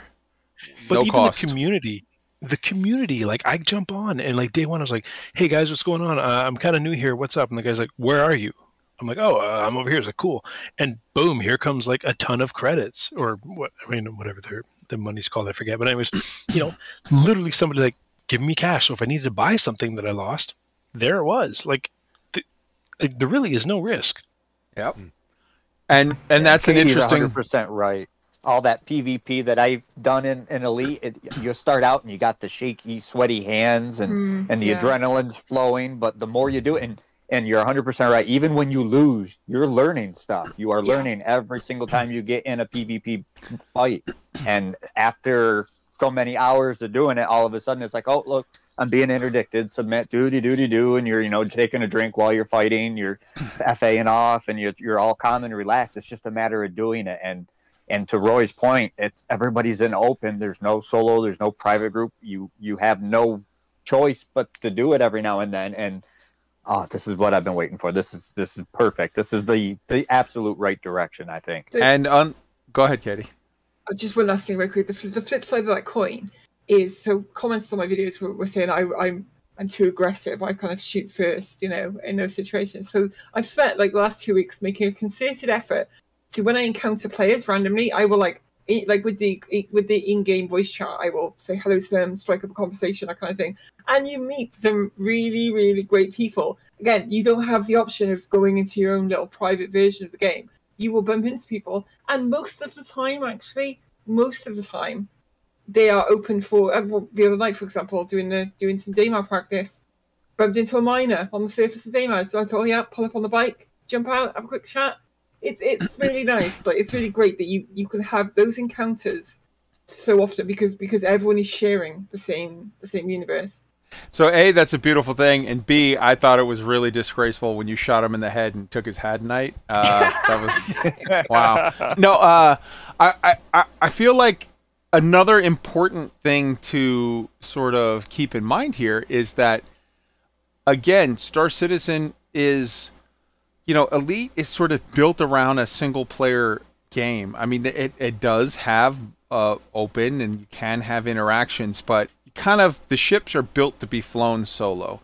The you know their money is you earn it and you have it. And like now with fleet carriers, they gave us a way that we can through a convoluted series of shenanigans transfer money back and forth. But in Star Citizen, it's the game is built with the thought in mind that you're going to go with three people to go mining oh, you're going to go, you know, four people in a mall, or you're going to five people to haul something and do this and do that. You're going to work cooperatively. And so they literally just let you PayPal money to each other like it's nothing. You have actual game, meaningful game loops where people interact together. You need a full crew to get the most out of certain of the ships. Some of the ships you want if you want to be a solo player only. Cool get a little one man ship and go knock yourself out. That's fine too. You have that option. But it's not a situation where you're in a cutter or a, a, a Corvette or a Type 9 by yourself doing a, you know an eight person thing. Like you're just not. I want to bring up one last topic and throw this around. I want to hear you guys all chime in on your thoughts on this. One thing I haven't heard mentioned that I was waiting to see if it if it got mentioned uh, one other aspect that 3.14 brings to the game that is huge is the fact that Stanton is now complete. All of the planets, all of the now, yeah, there's still this is games in alpha. They will add more loops and stuff and little things here and there. And 3.15 is going to give us, uh, or wait, is it 3.15 or 3 no 3.17 is going to give us you know like little habitable places out on planets where NPCs are going to be running around and living their life and being criminals or being farmers or being whatever they are, being village folk or whatever out and about. But um, you know, uh, for for all intents and purposes, Stanton is now done. Stanton is the first system in Star Citizen, and it has taken, you know, Star Citizen has been going for years now, and it took all the way to this point to get it done. We've seen hints, we've seen stuff. I will bet money that we're going to see two more systems pretty much feature complete at CitCon. We're going to see Pyros and we're going to see Nyx. They showed us a little video just the other day uh, that had that that in in uh, something the in, uh, something induction video, uh, production induction that had all kinds of really high level like wow views of stuff in Nyx. Okay, uh, this is now at the point that this has always been the thing with Star Citizen. It's like developing a new drug, developing a new, you know, Tylenol or whatever. The first one takes a forever to get done.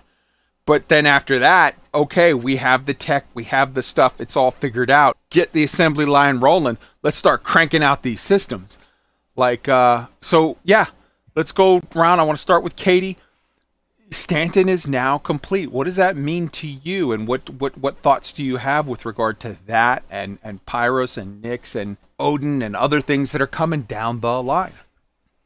I I think you're you are well start with yeah I think you're absolutely right. I I like you look at you look at Stanton, and and I've I had suspected this um a little bit, and I, and I had it kind of soft confirmed by a few people. So Stanton if you look at the planets of Stanton, there is every really kind of biome you can you can think of. You got snow, you got your forests, you got your deserts, you got your wastelands, you got your eh, eh, you got your airless moons, you got your exotic looking moons, you got oceans, you got gas giants. all of the tech, uh, the underlying tech for more or less any kind of planet is is there. Like so, so the tech is in place. Now they just need to add the content, which is using that tech to just create more planets, add the systems in. Um, I think you're right. I think I, I, I'm I'm super excited. My God, the idea of having, especially which which is it that is a a system where you where there is no crime stat. Pyros. Kind of. It's it's lawless. the and- kind of Yeah. the holy grail for us criminals. That's for sure. um, yeah, I'm very excited to see it, and I think you're right. I think that, that now that the tech is done, we will see an accelerating progress on more and more content being added. I think it's just taken this long to get the tech in place. So just to clarify, just real quick, I'm sorry, I gotta hop in here because Katie's question. Actually, both Pyros and Nyx are both sort of anarchy systems, but they're very different anarchy system. Pyros is an anarchy system because it's lawless and it's run by thugs and pirates and thieves, and it's just like it's Mos Eisley. It's a hive of scum and villainy. Uh, Nyx is also an anarchy system, but it's not. It's kind of like there's there's ships that patrol and whatever. They're anarchy because they're like a commune kind of weird hippie, not hippie, but like it's a very. It's not a lawless anarchy. It's a weird sort of like going to Amsterdam and it's like anything's legal, but like still people aren't being weird criminal. You know what I mean? It's hard to explain. Again, it's amazing the, the, the depth of a system can have a certain quality to it, a, cer- a certain um um um like level of of authority to it, but for very different reasons, um, very different character to the systems. Yeah, it's amazing. Yeah, and they've called Orison version 1.0. So basically, uh, they're saying that it's going to get built up and stuff. So they're going to keep building this stuff out. But if that's true, and I hadn't realized that, I, I, I'd never really seen the blueprint for what these systems are supposed to become. But and, and with CitizenCon coming up, that would really lean towards they're getting closer to having a second system to put in game here pretty soon. I think that's One thing exciting. I'm- one thing I'm curious about as I've dove more into uh, you know ship designs and component upgrades and stuff is because we're currently in one system. Um, one of the things you you do is you design your your quantum drive so you can make it across the system. And there's lots of ships that are I don't I don't know if meta is the right term, but there's a lot of ships that are set up to where you can pretty much barely get across the system without running out of gas. So as soon as you're doing missions across systems, that's all going to shift and it's going to matter a lot more, you know, the time you take to fly. And um, I- I'm curious if the loop is going to turn into like, I'm going to be in Pyro for the next week and do missions there, or if it, if there's actually a lucrative, a really lucrative loop where you're going between systems and now you got to worry more about having, say, maybe a slower, more efficient quantum drive so you can actually make it there and back. Hmm. I just want to like, I'm actually liking that idea. Yeah, that we had that there's anarchy, true anarchy systems, and and they vary. Well, well, I mean, what is it? Pyros is anarchy, and then Nyx sounds more like it's just kind of like its own sect, like or something? Yeah, yeah, yeah. So, So, they- they're they're very much like a narco a narco socialist or whatever, like ANCAP Colombia. people. Yeah, yeah, yeah. Yeah, sort Okay. of. And and the other one, and whereas Pyros is straight up criminal anarchy. Yeah, so hmm. like you said, you got like a den of thieves, and then you've got uh, a narco or, or like a, a, a mafia rule, um, ish, I guess. Mhm. Let's say, but I, I like I like the fear. I don't know if I'm crazy, but I, I like the fear that this brings, and also the fact that if they've got the all the biomes done, because I, I didn't think of that, Katie. That was a great point. All of these biomes, all the underlying tech for every other possible, well, you know, save for a few maybe, but every other like s- system that they would ever create is done. They've done it. So to piece these together and then meticulously add all, all these things, they don't have to take the six years again or whatever time to rebuild new systems. They've got the tech there. They just need to add the little flashes and the differences and nuances to them to make them, you know, breathe to breathe the life into them that that they've done such a wicked job of so far. And the fear of anarchy, true fear of walking into an anarchy system um, versus you know hey i'm just going to jump into this one and, and you know quickly dock at this station like th- the distances and the time it takes you to even land in a system in star citizen there is a real danger that's possible. And I, I'm kind of like super pumped about well, there's like getting jumped. there's two additional things to keep in mind with regard to Pyros. Number one, it's not just the criminals that want to kill you in Pyros. The system wants to kill you. The main star is throwing off massive radiation burst at various times like solar flares and whatever. So imagine it's kind of like being if you're in the jungle in the middle of nowhere South America and there's not a cop or doctor or city within, you know, 500 miles of you, like anything like uh, you know a snake uh, uh, a, a, massive swarm of ants uh, this or that and the other uh, you know you trip and fall down a ravine and break your leg anything Oh, could yeah. kill you and there's no one there to save you and not just the criminals are a danger there are natural hazards in the system that are scary and there's no safety net there's no cops coming because there aren't any in that system Again, that's that's awesome. It just makes it more. I, I mean, it sounds silly, but it makes it just more real and interesting. Like, what happens if you know if your your has protection fails? Mhm. There's nobody coming. You've got no, you know, like there's no like, oh yeah, it's okay. You know, we'll, you'll just take the, uh, what was it, the, uh, whatever, flyers. You know, respawn yourself back at a, at a home system. Like, y- y- it's not there. I just like the lack of safety net, and I like the idea that you have natural hazards. There's stuff that that I was really missing from other games. I just find that these guys have done a wicked job. And mind you, it's not perfect, but you know, Rome wasn't built in a day. The, the one Something And, the and one I think it'll add into other things too. Because what if they give you a what? What if you take a mission in Stanton that's going to pay you an extraordinary amount of credits to deliver to something in the criminal system? It's going to facilitate stealth play. It's going to facilitate smuggling. It's going to facilitate all kinds of other gameplay. I think it's going to be exciting. Not to mention bounty hunters. If the criminals are living there, so will the Yeah. bounty hunters. Yeah, and and and there could be a situation. So uh, the other thing to keep in mind is the one planet type that we haven't seen them do. Like w- there, w- there's Lava World, and there's other different kinds of stuff in Nyx and in, oh, sorry, in Pyros, and there's other planets in Nyx that we've seen that it's like okay, glimpses of that are cool. The one thing we haven't seen them do that I'm super excited for when they get around to tackling is I would love to see CIG do a water world because I you- I know that that's going to involve because the way they do vehicles, man. There's over a dozen ground vehicles. There's going to be little submarines. There's going to be stuff to do underwater and biomes and stuff there. Totally. One of, the, one of the threads in the chat I just wanted to call out here after I mentioned about the you know the distances and quantum efficiency. Um, Zwade and uh, who was it Icy Jones and uh, Elix Elix Whitetail are talking about between them the fact that the distances that are in the system now um, not representative of the size of some of these other systems. So it's not just that we're getting another system or a third system. Um, Stanton is only, IC Jones was saying, Stanton is only five astronomical units in diameter. Pyro is 25. There's Mhm. other systems with 100. There's Mhm. one with Damn. TAMSA with over 304. So even if you, you thought your ship could manage it across Stanton and you need a, a different one to get across to the next system, some of these other systems you're going to need whole different designs just Oh, yeah. to get around in the system. And there's going to be, you have to keep in mind, you know, there's going to be logistical gameplay where it's like, I'm going out mining in Orion.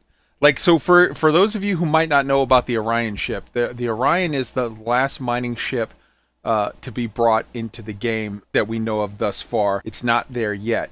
It's a ma- it's basically a capital mining ship, a massive ship with a large crew. It's going to have multiple versions of mining. You're going to have people that shoot off these like mining missiles that it's going to be similar sort of to the um, uh, elite dangerous uh, um, core mining where you set off these missiles and you break up the a big big massive chunk of rock and then you're going to have these sort of uh, like laser beam uh, uh, what do you call those? Uh, tractor beam type jobbies where you have multiple you got like tractor beam operators are pulling chunks of rock to you and then it's kind of kind of be like one of those uh, from elite dangerous the, the the the dredger ships where you have a big set of these like teeth in the front that suck up the rocks and then break it and you're going to have other people shooting with laser beams to like like it's just it's a massive whatever. But that thing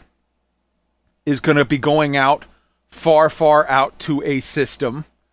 And you're going to then from there be, you know, oh, we need somebody to bring us fuel. We need somebody to bring us food and medical supplies because we're logging out here, you know, at the end of our day and we log back in. We, oh, I'll see you guys on Wednesday. We log, we all log back in and we work it again. And like, but we're not coming back. It's like the deadly catch. Like, we're not coming back w- with a half a load of fish. We're coming back with a full load, or in this case, a full load of ore. And, and also, you have these big ass saddlebags, and you might stay out there for multiple loads because you fill up your saddlebags and you can move. You have a refiner on the ship that you can like move the ore around and move the stuff, and then say, okay, I got a guy coming up in a type D, a hull D, and he's gonna pick up the saddlebags and we're gonna just reload again. We're staying out here. We're making more money. Uh, it's a, a, whole like system, but it like that kind of thing requires logistics. Somebody to bring you food and water. Someone to bring you medical supplies. Someone to bring you fuel and this and that and the other. So much stuff. I'm seeing in the chat where they're talking about like, oh, there's a water world here. There's what I'm talking about. I want to get to the point where CIG is making submarines and we're going in there and doing doing that stuff. And I, I absolutely believe that it that is coming. Um, any if anybody has any closing thoughts, we gotta keep we gotta get stuff moving. Anybody have anything they want to add? All right. Next up, No Man's Sky. It's the No Man's Sky News Weekly. Take it away, Kai. We're gonna do this super super quick because we got stuff to do. Uh, I want to refer back to the opening song. What's this? What's this? That was great shit, and and highlights some of the stuff of what makes No Man's Sky awesome. This on your screen right here is the No Man's Sky Galaxy list. I'm talking 255 galaxies listed out there for you. I've heard people say 256, but if you look very closely, it starts at 1, the Euclid galaxy, and it goes to 255, and then it shows 1, the Euclid galaxy again. So that's 255. Um, names what each of the galaxies are. That's a hell of a lot of exploration stuff to get out and see and do and enjoy. Um, IGN has a phenomenal interview with Sean Murray on the present, past, and future of No Man's Sky. If you are sort of tangentially aware of No Man's Sky but don't really know the detail, this documentary is so worth watching. It um really sheds light on a lot of sort of, you know, like the ins and outs of how they got into the hole at the beginning and how they dug at it and what they're doing and the philosophy. And I saw somebody made a comment in chat, "Oh, and all of the galaxy look the same." You are full of shit, sir. I've seen them and oh my god, they look so different. They are so very very very different. So uh, you can go ahead and and keep your schneid comment because that was not uh, accurate, and I'm calling it out. Uh, Captain Steve put out a video. No Man's Sky anniversary update speculation. Wow, that is uh this guy, I like him.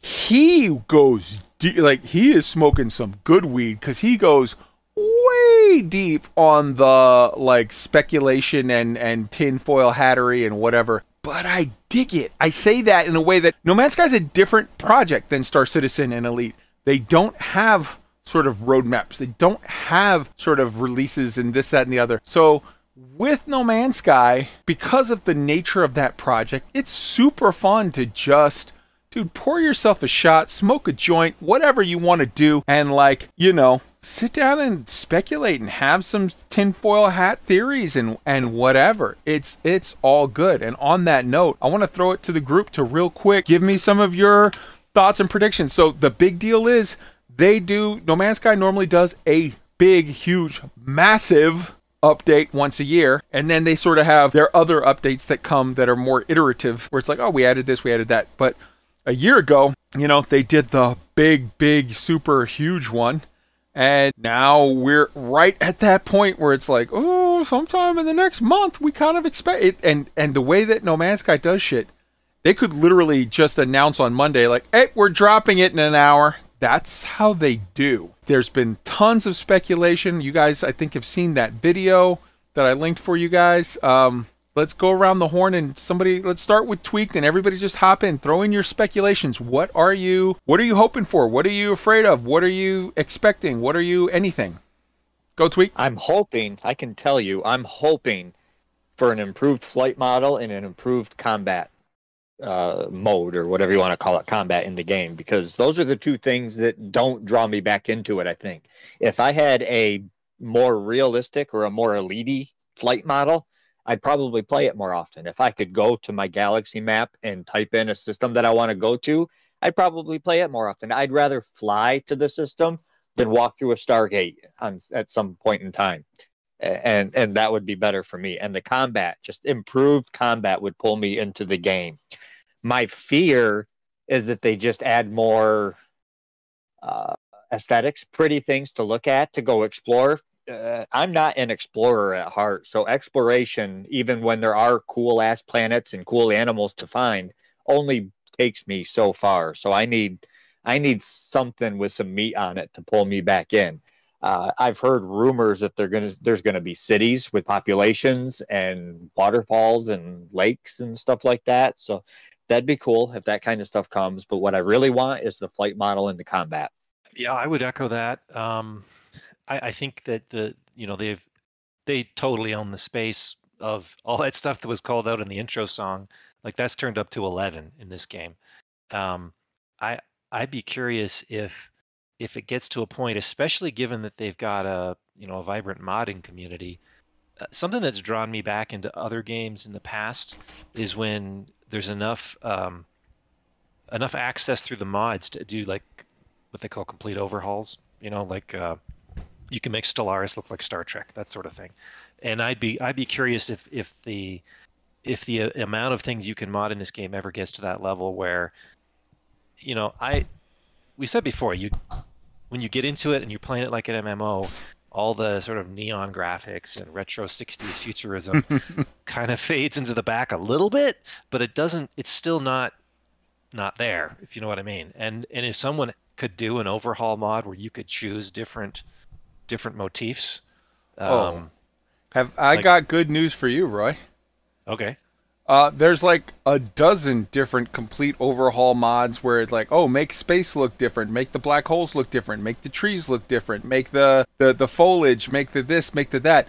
I happen to have on my fleet carrier uh, several ships, one of which is a uh, a Star Trek runabout one of which is the uh, uh, what do you call it? The Razor Crest from uh, um, what do you, uh, what? One is a ship from Star Fox. One is a uh, Firefly, and one is the goddamn Millennium Falcon.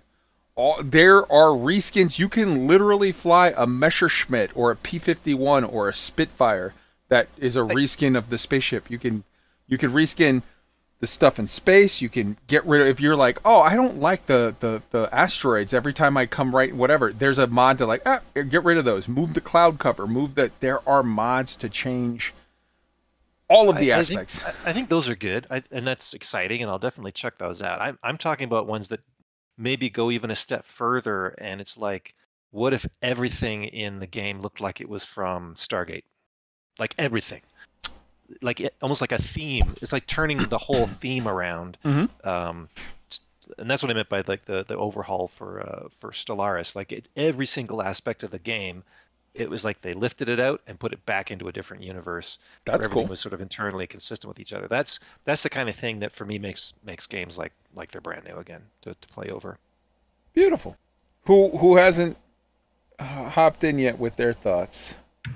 Well, I am. Um I, I don't feel that I am familiar enough with the game yet to to offer like the useful speculation. I, I've, I've played a little and I, I've loved what I've played so far.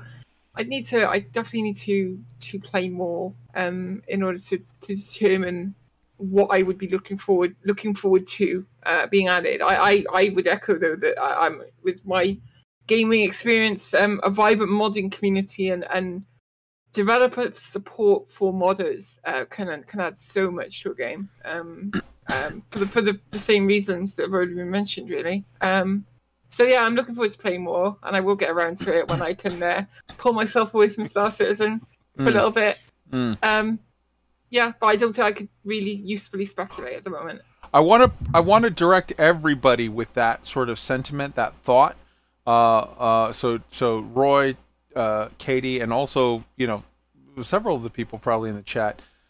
Really, go watch that video, the Sean Murray on the present, past, and future of No Man's Sky.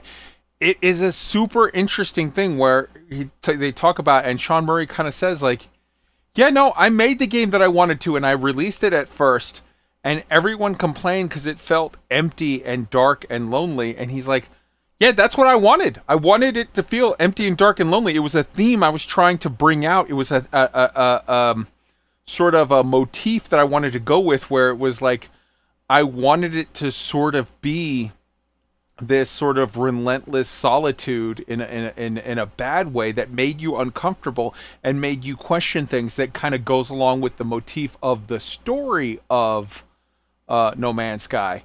And he's like, and then uh, everyone, he's like, everyone, people, friends, co-worker, like people that worked on the project, everyone was like, yeah, but everyone else didn't sign up for that. They wanted exciting and fun and whatever. And he's like oh okay. And and they literally he gets to a point where he's like i kind of had to grow up a little and realize that not everybody wants the experience the story that the one story that i had in mind.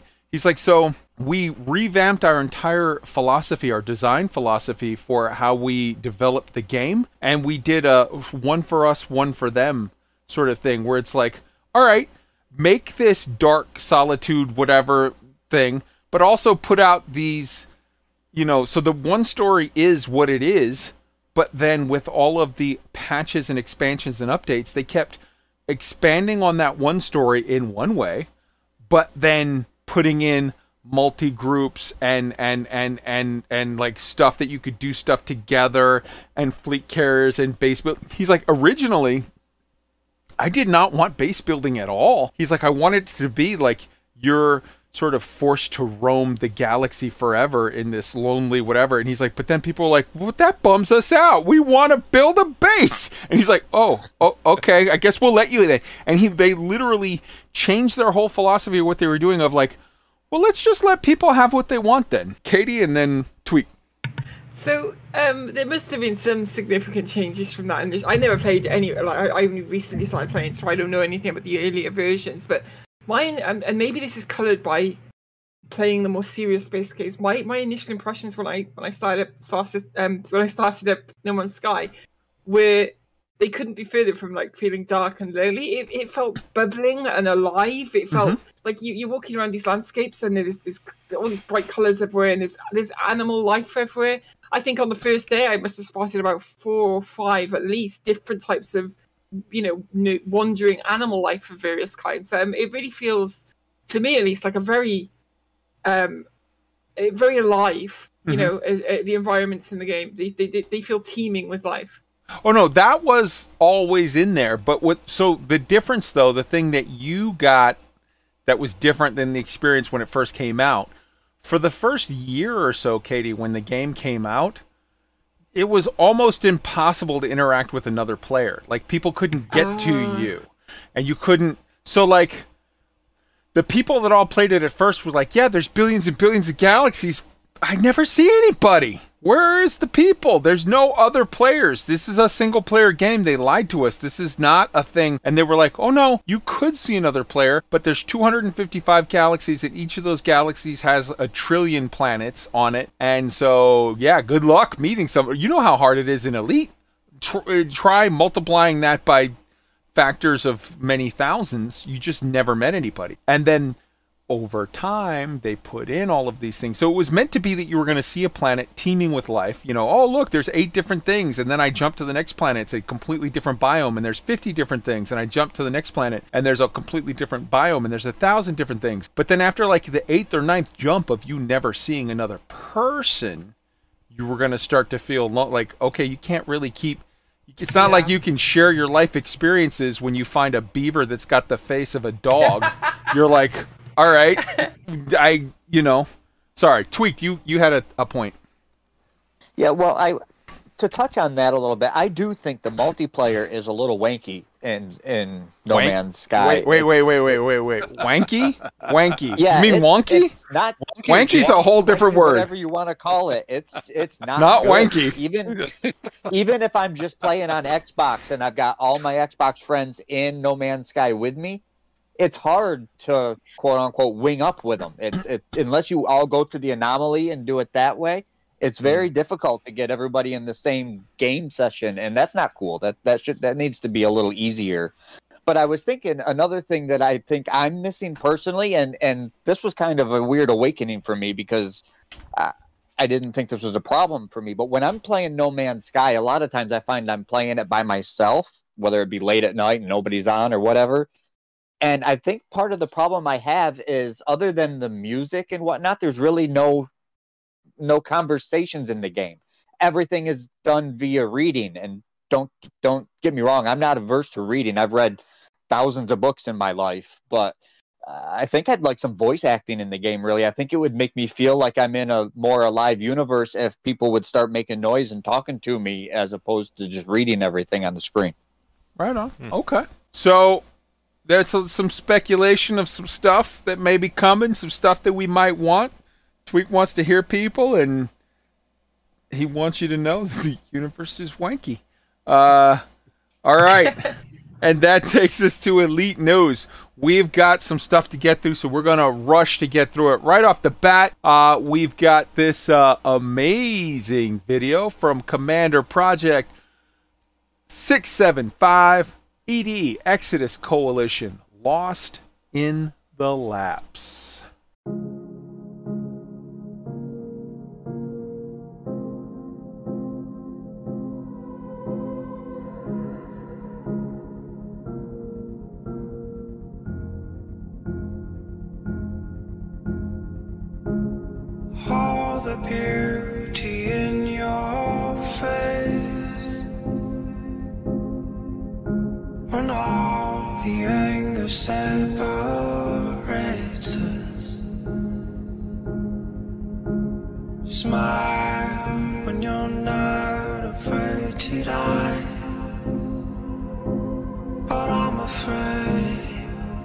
With each goodbye. lost the sun above my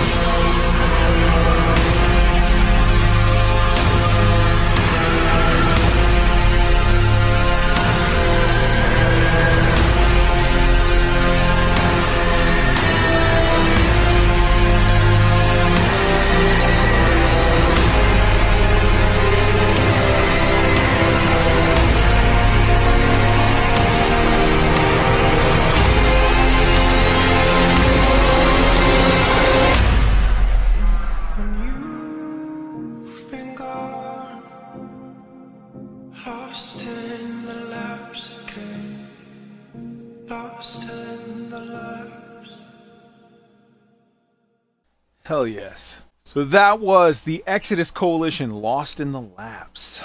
Uh, hop in with some commentary on this, guys. What do you think? Great video by Commander. Yep. Yeah, right. That- Amazing. that- what a reminder of how freaking beautiful this game can be at times, and great stuff from our good friend Commander Project 675. Good, good, good stuff. Hell yeah. And my friends over there at EXO, which that still seems weird to say after the two-year battle I had with those guys. Yeah, Yeah. yeah. Go ahead, Roy. I, I just gonna say, like, I want to want to play the game again. I really, really want to want to play the game again, Mm, I get you. and, and, and stuff like that just brings it all back. Katie? I thought that was an outstanding video. Like the editing, the music choice was fantastic. The clips used are just so good.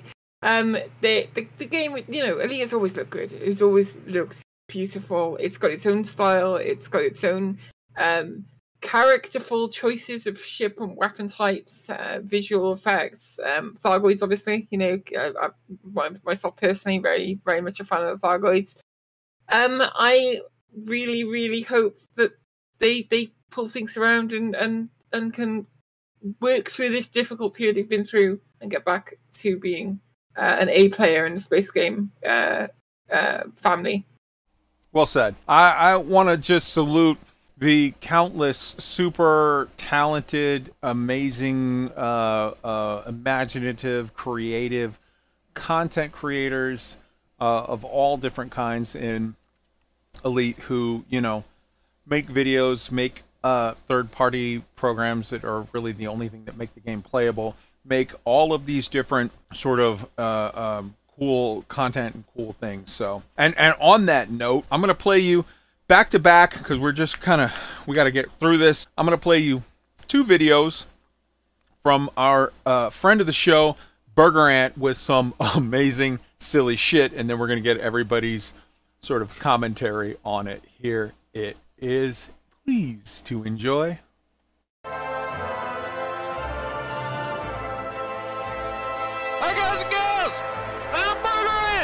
Draconian Powers!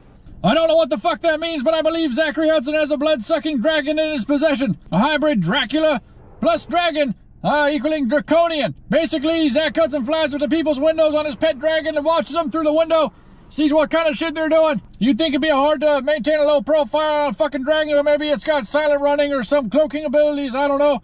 I guess as a result of the feds spying on people, a lot of people got pissed off and decided to boycott the Honda Accord. Basically told Zach Hudson to fuck off and started their own nation. Of course, this pissed off Daddy Hudson and he told him to shape up or get fucked.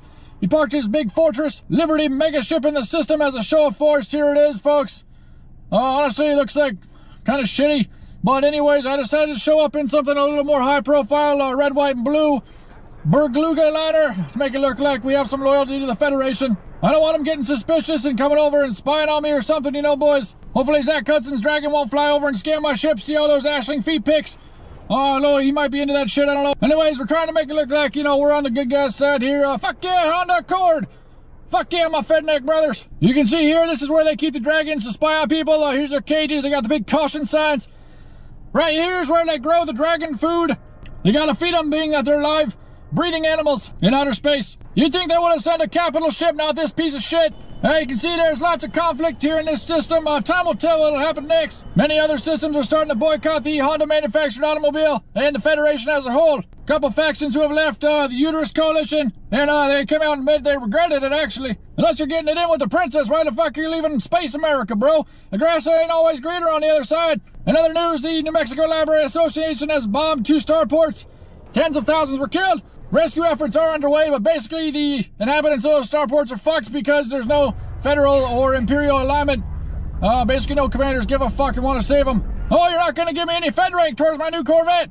Oh, I'll have fun getting barbecued by fucking librarians. They'll probably still charge you the fucking late fees even after you're dead, fucking book nerds. Anyways, boys, this has been Burger Ant. Subscribe if you want, I don't give a fuck.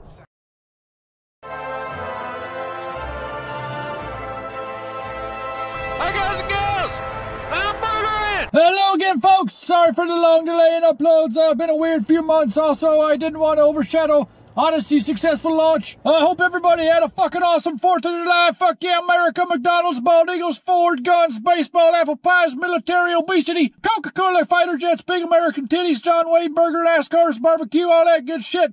Fuck yeah, America. Anyways, I got rid of the old shitbox recording studio, ended up getting a new recording studio set up. The other day I was at the fucking grocery store, and something popped up on the old Hawkes Gaming Discord about a job opening at Frontier. I was a little sidetracked by my old fat assery, so went to go look for it later on. I couldn't find it because I fucking computer inept like a goddamn boomer. Anyways, I figured I'd go check out Frontier's career page, check out the openings, maybe what they were talking about. It's kind of weird they call them vacancies on here. It's like the Hotel Frontier. You can check in, but you can never leave. It's kind of like Elite Dangerous. Except I've left for the past six months, but fuck it, I'll come back. You always come back. Uh, what I saw led me to believe that we could perhaps be getting atmospheric planets soon. It's very interesting here, folks. See a foliage artist, a lightning artist, and a terrain artist. Uh, congrats to the Tampa Bay Lightning. Uh, the lightning artist also implies that we might have some weather phenomena in the game, uh, perhaps weather generation. Anyways, we have the senior Gameplay programmer? Uh, either Frontier is trying to reach out to the social security market. I don't know, or they're just trying to get those old fucking grannies playing Elite Dangerous. They got nothing better to do. Maybe they'll buy some marks. If you think about it, old people just sit around watching golf all day and talking about their bowel movements. It ought to be perfect. You can watch golf and play Elite Dangerous at the same time. We might have some Spider DLC coming. Uh, I see a lot of talk here about webs. The only thing that makes the web is uh, Spider and Al Gore, I guess. Zoo Tycoon! For fuck's sake, Daddy Braben, don't hire them for that shit! I'm four years old and this is a tiger! Get the fuck out of here, Daddy Braben! Hire some people for Elite Dangerous. This is your moneymaker. Daddy Braben, how many orcs are you selling those four-year-olds that play that shit? Have your Planet Zoo people make some fucking interesting animals or something for us to discover? Very interesting stuff, folks. I'm honestly looking forward to the future of this game.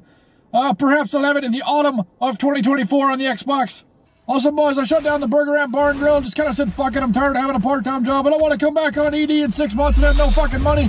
Also want to shout out whoever made this fleet carrier in the system nut parked next to mine. Uh, just, I don't know who the fuck you are. I couldn't figure out how to figure out who it was. But uh, I love it, man. Fucking hilarious. Subscribe if you want. I don't fucking care. Subscribe if you want. He doesn't fucking care. Burger Ant. Oh my god. The first video, Honda Accords daddy uh what's his name? The the from the whatever and he's got he's got Aisling Duval feet pics to distract like just okay. Um wow. Tweaked. Get us started and everybody else hop in. Burger Ant is one of a kind. I freaking love his videos so much, and he's not kidding. I'm he, I, I'm stuttering for words here. People might not know Burger Ant is a console player. I'm friends with him on Xbox, and I can see he's been playing everything except for Elite Dangerous for the last month or two or so. And I did notice him on Elite for the first time the other night in quite some time. So yeah, he's uh as he said, you know, maybe uh sometime in 2024, 2025, we might see Odyssey on the consoles. So yeah, Burger Ant is phenomenal. I love his shit. Just a point of clarification, as he said in the video, he logged into Elite because he wanted to close out his fleet carrier. All right, uh, Roy. Yeah, he's a, a Burger Ant's a national treasure. Uh, I just about fell out of my chair at the uh, the July Fourth salute. Um, it's like adrenaline and humor all together. I just love it. It's it's always good. Katie. I think Ant is absolutely one of a kind. Um, I was I was watching that then listening in, and he said uh, he you know he's been away for a couple of months um, because he he didn't want to overshadow this Odyssey's successful launch. Uh-huh. And I, I was in tears. I was just I I you know I, I think that it's it's very he's very very unique. You know, no, there's nobody like Ant.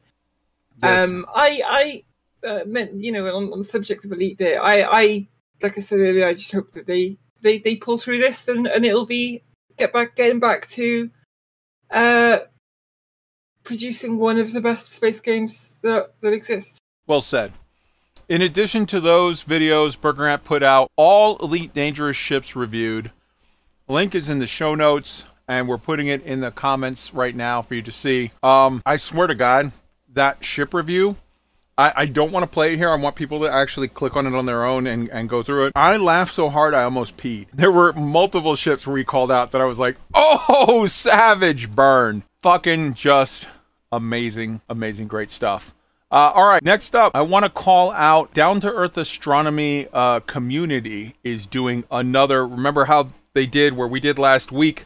We went to that bubble nebula or whatever, and it was beautiful. They're doing a trip right now. It starts in, I don't know, like four hours, five hours. So if you're listening to this and you're like, ah, I don't play Elite all that much, whatever, get your ass to the takeoff point and join. It's the Purple Nebula um, fleet carrier. There, it's a it's a vacation trip to the Collection of Wonders.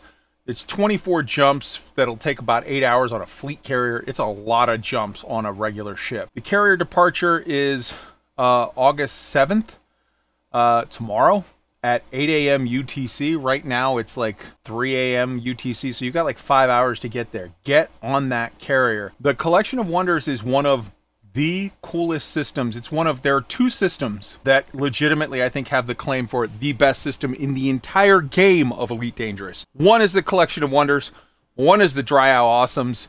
You can ask 100 people and get 50 people will say one is the coolest, 50 people will say the other's the coolest, but they're both amazeballs. They are one in a billion systems. You can literally just ride for free, you know, go to sleep tonight, get get your ass on there before you go to sleep tonight. Get up in the morning and you'll probably be there. Fly around and you'll see, you know, it's like a black hole with a, a, a, a neutron star right next to it. With a, it's, it's just, it's so there's so much stuff. The links are in the show notes for all of the information about it. You 100% absolutely need to go see this if you have not seen it. If you play Elite and you have not seen this system and you're like, eh, I'm not playing that much right now, I'm taking a break, I'm this, that, and the other, there's no reason not to go. And then just tomorrow, when you're there, spend an hour and fly around and see like nine of the coolest fucking phenomenons that you can see in a game. And Collection of Wonders is a thing that not a lot of people see because it's like a pain in the ball. You have to jump and jump and jump for days to get there. Well, or take this free ride. As someone who last week went and saw that bubble nebula, I could tell you, man, if you could do it where someone does all of the jumping for you and you just get there and see the cool thing and then dock up on the fleet carrier and then like, ah, you'll be back tomorrow. That is the way, It's way the way to, to do it. do it. yeah, yeah. Uh, as, guys, as hop in. somebody who's jumped this forever far out, it is so much better just parking on somebody's and taking the ride. Hell yeah. What do you think, Roy? Oh, I mean, I'm all about the exploring. I, I don't mind jumping out there either, but uh, that for me is, I mean, to be fair, that for me is a game loop that uh, even all the all the crisis that EDO's gone through, it, that game loop hasn't been matched by the any of the other games we've been talking about. I agree. I'm I agree. uh, very much worth uh, taking up these events. Okay. What do you think, Katie? You gonna you gonna go check it out? I'm personally not no, but I wholly I wholly encourage any Elite Dangerous players that want to do it to go and do it because I'm sure it'll be amazing. I I I, I don't I, I say this without malice, but I, I don't feel like I'm going to be going back to it. Um, Okay.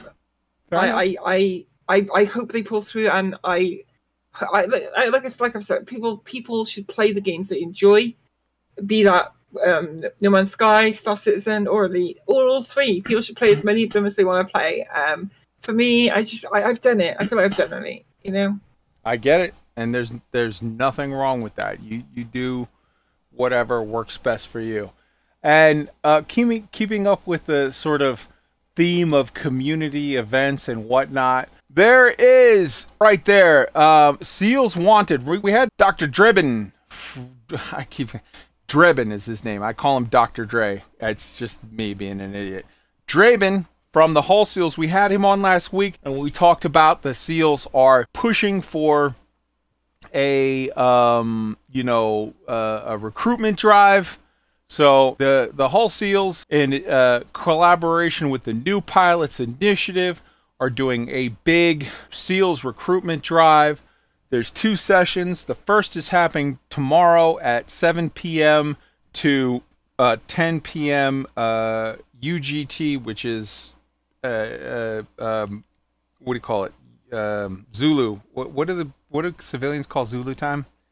UC uh, U- UTC. UTC. Yes, UTC. Canadian or uh, Australians call it UGT, so that's whatever. But anyways, so tomorrow 7 p.m. to 10 p.m. UTC is session one, and then Sunday the 8th from 1 a.m.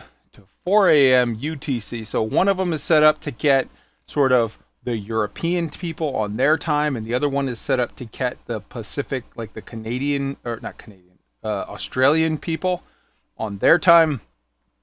So it's it's two events happening six hours or so from each other to sort of get all of the peoples. Have you ever wanted to rescue a fellow pilot? Then this is your chance to get to know the organization behind rescuing ships that need repairs badly, the Hull Seals.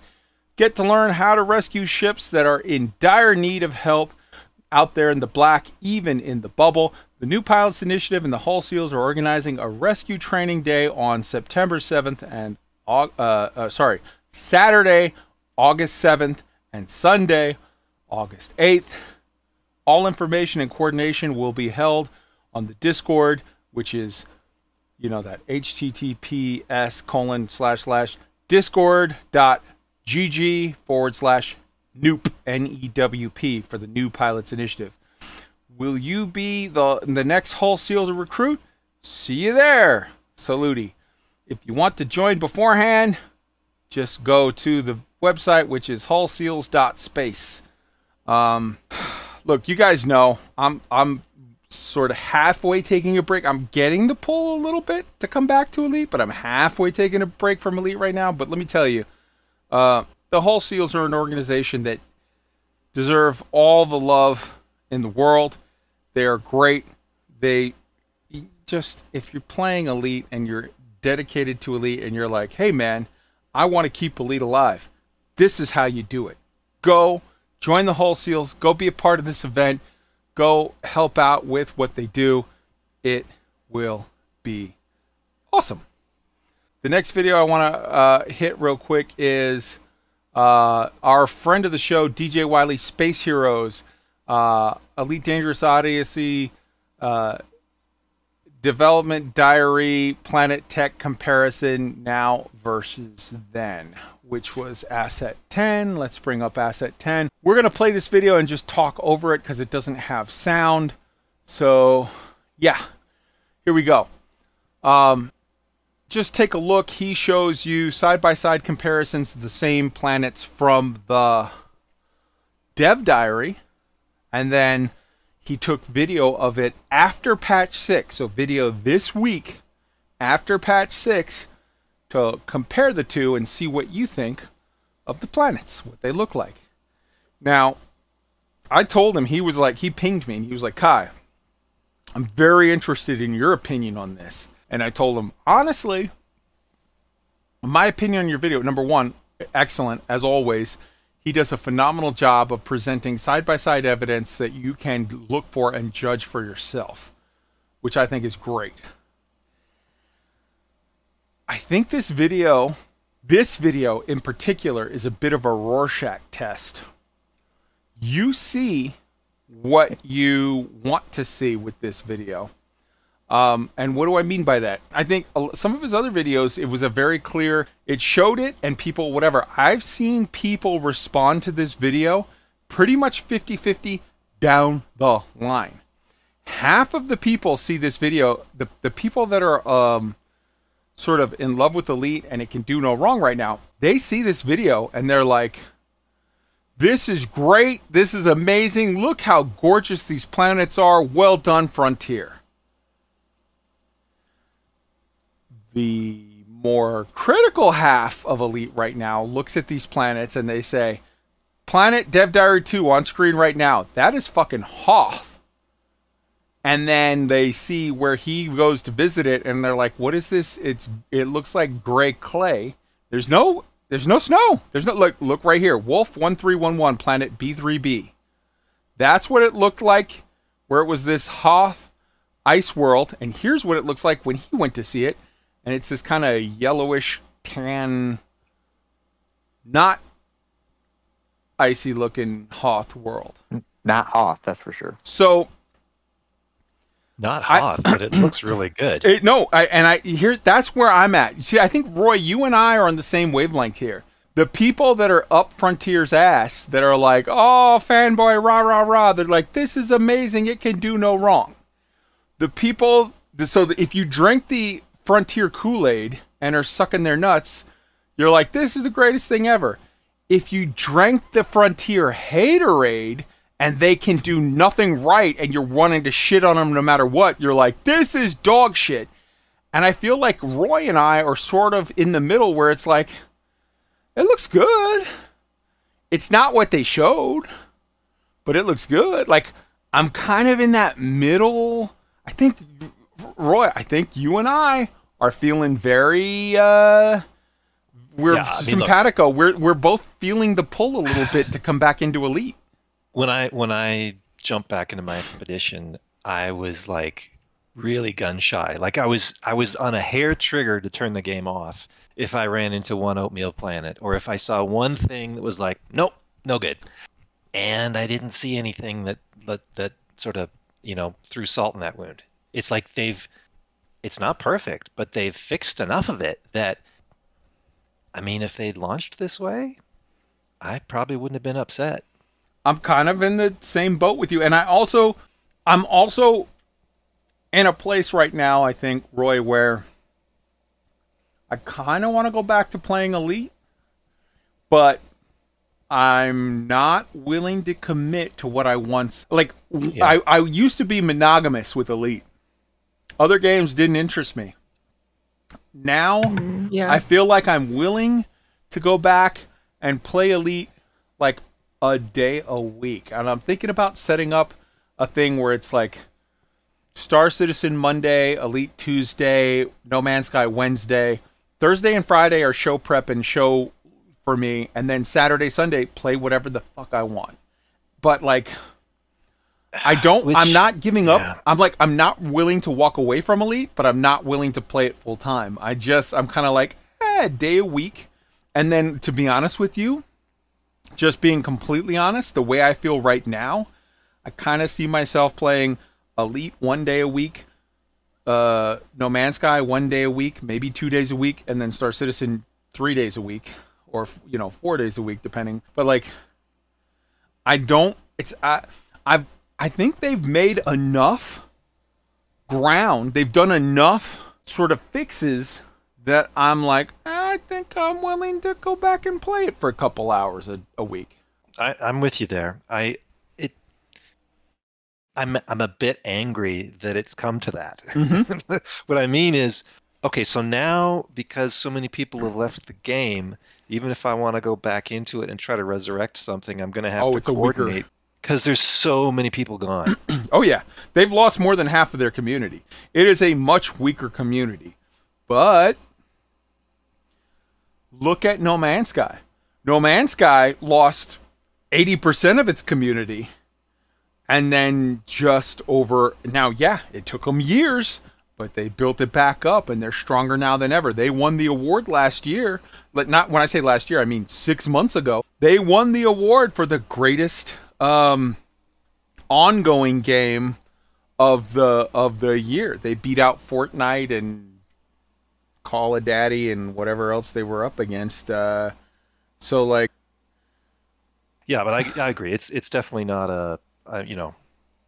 I used to look forward to jumping on lead every day, and that, Yeah. that isn't going to happen. nope. But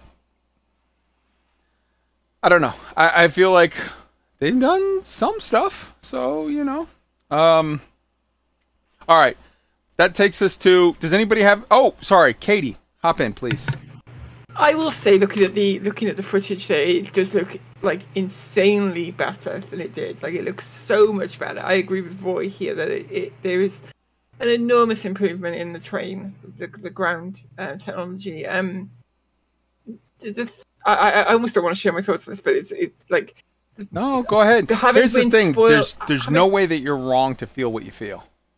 having been kind of spoiled now with with with certain with another with another game um they they do like uh, the terrain It looks really it's starting to come into its own it's starting to get there but it's still essentially like barren rocks or barren ice fields. Yep. You know, it, it, it, it isn't the terrain technology maybe getting better, but there still isn't anything like like there. You know, um, and yeah, I, I like you like you mentioned about the um about, about No Man's Sky. Um, you know, it took them years, but they came back, and I hope that I hope that that is where Elite is going. Or, or, you know, I, I think they can, I think they can do it. I think they've got a strong enough group of very loyal supporters that that is that is definitely viable and definitely can be done. And I'd be very what I what I, I think with me with what I, I'd be very very interested in tracking back at a point where the next iteration of planets being released, where there's there's there's planets with full atmospheres, planets with more more varied biomes and things like that. I think that would be a point where I'd be like, okay, let's go take a look again. You know, um, so I think there is hope. In, There is hope in it, and, and the progress they've made so far, it shows a lot of promise. I dig it. I'm gonna read to you. I, I started this next video, and I see that Tweak, you have a your hand up. I'm gonna call on you, but I just want to read this real quick because this is another video that plays for seven minutes with very little sound. I've got it turned way low. Um, this video is by Breaker of Worlds. It's Oxygen Atmosphere Warms My Icy Heart, Update 6. And I want to read you what he said here because I think it's pretty beautiful. He said this in the in the in the video notes. I jumped back into Elite Dangerous Odyssey after a much needed month long break. I had played Elite for a full year practically every day around 6 hours a day to put things into perspective. With an entry in Star Citizen and and news of Update 6 going live, I decided to inch closer to finishing my journey back to the bubble from Colonia. Although I don't think I'll ever completely forgive Frontier for driving off a large portion of the elite community and placing the game in a negative light for active and onlooking gamers alike. I'm glad to be flying my Phantom again and discovering star systems full of untouched planets. Oxygen atmospheres give for beautiful pink purple skies, and this icy ringed planet I found as a much needed gem, revitalizing the explorer in me. Body Prylau, P R Y P Y R A L E A U space Bravo. Well, I just uh, BW K D9 50 uh, planet AB1G. So it's it's the Alpha B, Alpha Bravo. They're they're they're a pair of binary stars. The first planet and the G moon for that planet. We're putting the link in the show notes right now, or in the in the live notes chat uh, for that system. I showed this video to the gang yesterday in our rundown meeting and said, "This video to me, like I've seen." if you go back the video that we just saw that that that that DJ Wiley did, we saw in the dev diary um like planets that look like Hoth. And, and and you know, you have those Hoth planets and then we never saw the good shit in Elite. I never saw it at least. And then I saw this guy's video and this guy shows the planet. He shows you flying to it. He shows the whole nine yards. I believe it. This is not bullshit. This is not doctored. He lands, and I'm going to turn the volume. I kept volume on this video, and I, I have it turned low now. I'm going to turn the volume up after he lands. This planet gives me so much hope and faith because it's like, okay, I now know that the system can do Hoth. Um, and and just when I turn the volume up when he lands, him running around in the snow and you hear his feet sloshing in the ice and it's like you know ice and snow. You feel you hear his feet making that noise when it like pushes down and packs the snow, and it's first off everyone everyone on the panel and I'm sure everyone listening can agree. If you love Elite, if you hate Elite, if you love Frontier, if you hate Frontier, you can fuck right off if you don't tell me that their sound team is Yeah. amazing. They Yeah, are totally. amazing. I wish we could get their sound team in Star Citizen. Their sound Yeah, team totally. is second to none.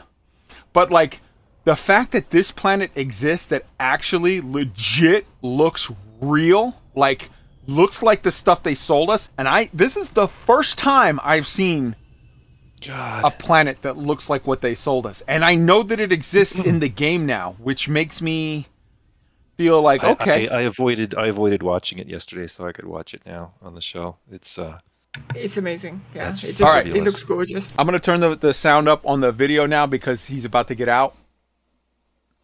Listen to this.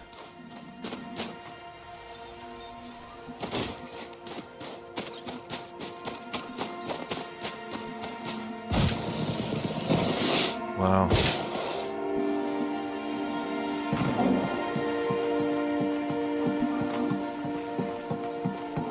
I've got it cranked all the way up. Wait till he gets back off the ship and gets onto the snow again.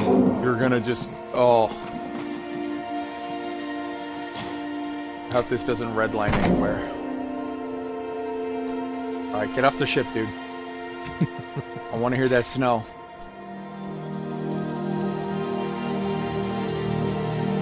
Gorgeous view. Oh, it is. That's what they sold us. And we now know that the system can give us what they sold us. They just need to unfuck it. That that right there that made me that pulled me back into wanting to play elite more than anything and i just i'm i just have no interest in being in the bubble anymore i'm gonna go out and explore and look for that i want to find my own that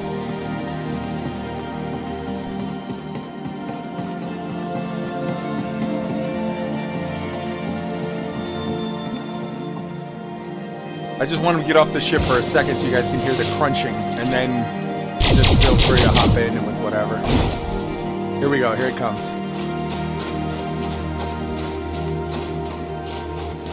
Oh.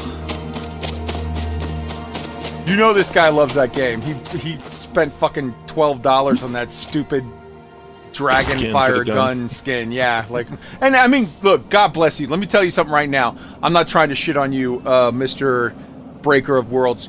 You personally did more to pull me back into Elite than Frontier has in months. Uh, so I just want to salute the hell out of you. I, I, I wait. Where's the? It's. Here's Burger again. There we go. There we go. All right, I'm gonna I'm playing the video again so people can watch it. I'm gonna turn down the sound and guys, hop in with your just hop in with your commentaries on that. um, you know, exploration for me, it's the thing. I, I when I was playing Elite a lot, faithfully, let's say, I did a lot of different things, but I did a lot of exploration, and for me, exploration was. Um, I mean, I play in open pretty much all the time, including exploration. Not that it really matters for exploration, but exploration was my solo activity within Elite. I don't mean solo mode. I mean, it was for me a very peaceful, Zen kind of thing, looking for things that were beautiful. And it, it almost reminded me of how you described um, No Man's Sky started out like a very sort of, not so much dark, but solitude, stoic solitude, beauty, quiet, cold, um, relaxing, you know, and, uh, and I think it still is that. And that's the, that's why it's, you know, this game loop in Elite still can do that. I find that when I play No Man's Sky or Star Citizen, at least for anything approaching exploration, especially No Man's Sky, it's like I'm eating a, ca- a can of cake frosting. I can only take so much of it. Um, in Elite, it has this c- sort of tranquil beauty, and that's that's what still appeals to me about it. And this this video is just like, man, that's that hits the mark. Absolutely. And so go ahead.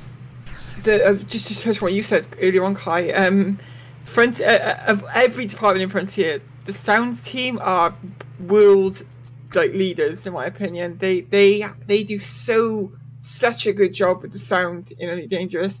Um, the for everything from like the, the sounds the Thargoids make and, and how kind of eerie and, and terrifying that is to like you say the environmental sounds, the ship sound. It, it, I would still say that Frontier's sound team and, and the sound effects of Elite Dangerous are the best, maybe that I've that I've ever seen in a game. Absolutely. Patches, you had something on that. Yeah, um, as I'm sure as you know, as a Canadian, I, I am an expert on the crunchiness of snow. Um, so this the sound, I mean, the sound team, that just does is awesome. Like it's just the the the kind of zen moment, um, and it just you you you feel like you're actually on something tangible. Mm-hmm. Um, I mean, for snow rating, I mean uh, that that's easily you know ten moose antlers out of ten on on, on the sound, um, but it's still like the planet. The game's still a little empty for me to come back. The sound is great. That's a, that's a, it's a good point, a good place to be, but it's still I don't know. It's it's it's pretty, but I mean sometimes pretty is just is enough. I get it, brother. Uh, tweaked, and then we're moving on from this topic. Yeah, I'm I'm kind of right there too. First off, props to to, to Breaker of Worlds. It's a great video. I had the same reaction. Of, wow, that looks much much better. And DJ Wiley, great video too. Uh, the the planets didn't look like what they did in the Dev Diary, but they definitely looked a lot better. But I- I still contend, and Katie, you said it, and Patches, you just said it, and Roy, I know you're an explorer at heart, and I I get, I'll- have a lot of friends that that are explorers. But what are you exploring at this point? What are you finding other than oohs and ahs and pretty things to see? Because then you move on to the next and try to find another ooh and ah. And I just need more gameplay. I think they've I think FDev has actually ruined me with every other game with appreciating the scenery, really, at this point. Because if there's not something to do, I'm just bored. I'm like, okay, that looks great. What's next? And and that's where I am with Elite. If I go out, it, I want to feel the pull to get back into Elite Dangerous. I really do. But on console, I don't have. I don't even have this. I have the same darkness everywhere I go on console right now. Mm. So I don't know that I'll be going back to Elite at any point in time, anytime soon, really. And on the point of Hello Games turning it around, one point I would make to that is they did it without charging a dime. Every update that they've released has been huge and it's mm. been free. And Okay. I don't know that FDev would go that distance to do this. So I want to say two things real quick before we move on from this subject because we got stuff to get to. Number one, I see Breaker of Worlds is in the chat. Huge salute. Big 07 to you, sir. Your video is fucking amazing and I've posted it. We're putting it in the show notes. I hope that a million people go and subscribe to you, sir, because you deserve it. Uh, also, likewise to DJ Wiley, aka Space Hero YouTube channel. Your content is legit. The two of you put out amazing content that actually made a salty dog look at Elite and say, hmm, maybe, maybe, I'll give it a shot. Uh, so big love and salute to you. You guys deserve a medal from Frontier for your MVP status. Um, so yeah. Uh, all right, and that takes me to the next issue on the agenda, which was Dr. K. Her birthday is Sunday, August 8th, as we said.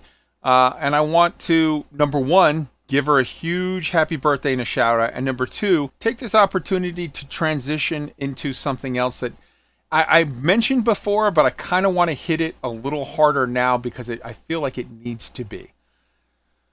Not that long ago, maybe a month ago, whatever, there was an incident where somebody apparently started direct messaging Dr. K and saying, like, I don't like Odyssey and I'm disappointed and you suck and blah, blah, blah. And it, I want to point out something.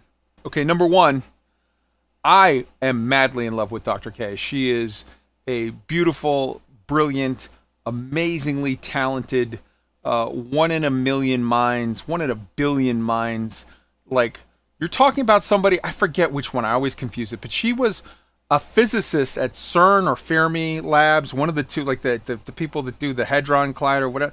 She is like legit fucking, you know, next level Stephen Hawking's mind type, you know, Carl Sagan brilliant, and then took that and said, you know what, I want to challenge myself. I'm going to go into doing video games. And I'm also, yes, she has a PhD, absolutely.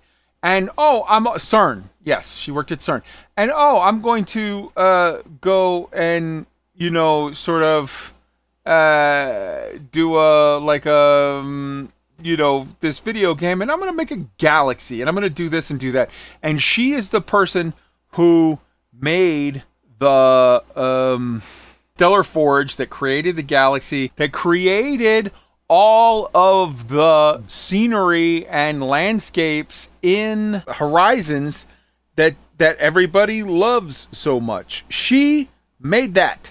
Okay? So when somebody works for a company and they make something brilliant, there are two things that have to happen. Number 1, the ca- the company has to let them, management, corporate, the suits have to get out of the way and give them the money to make a beautiful thing. And then number 2, they have to put in the work, the sweat, the tears, the blood to make that beautiful thing.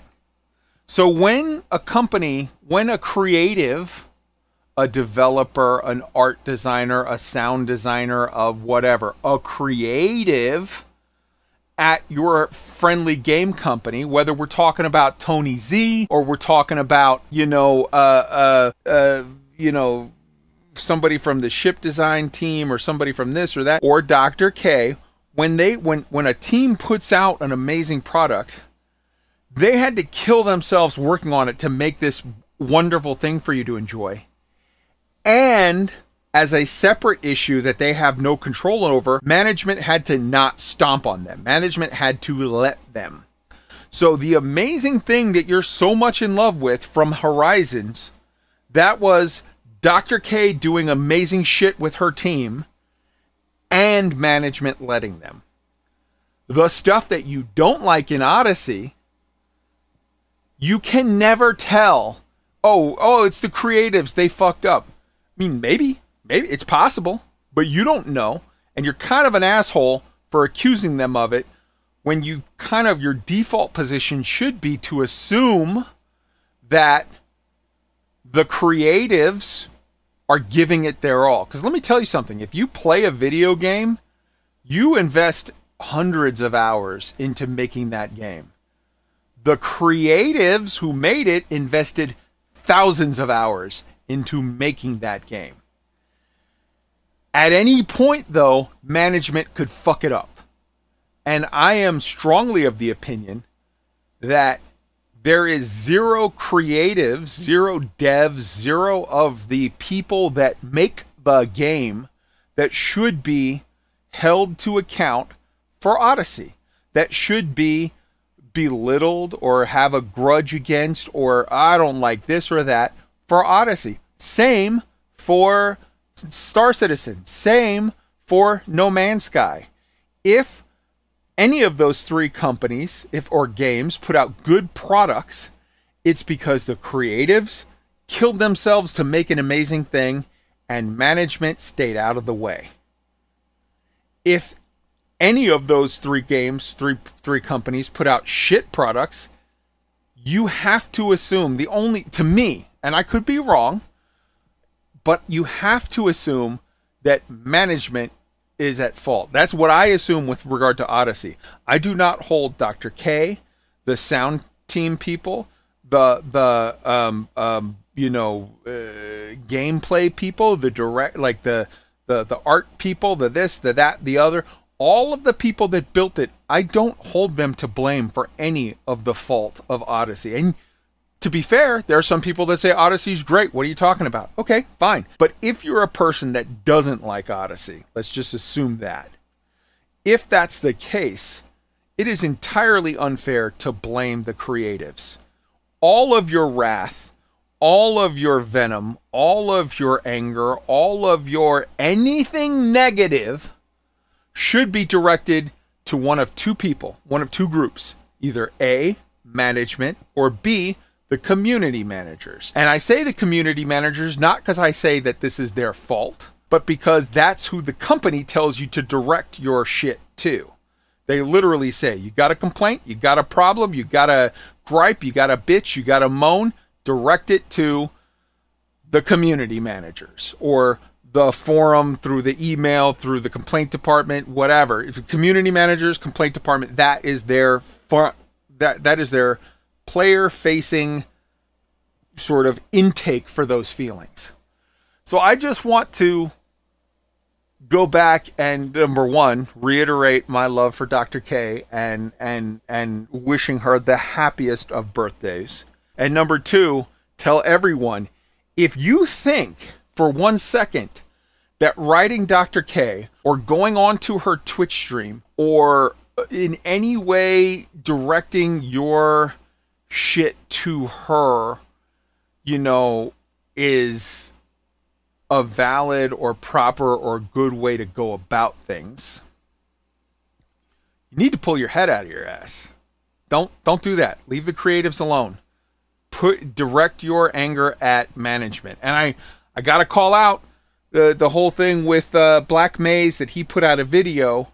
I'm not saying that I'm directing this diatribe to Black Maze. This is to people who are being shitty. Black Maze put out a video that was very respectful and said, Dr. K, please help answer this question. I love the work that you did, and yet I look at what's happening now and I don't like it. He didn't say, You screwed this up. He didn't say, You whatever. He said, I love and respect the work that you did in Horizons, and I see it all going wrong in Odyssey. Please help answer this.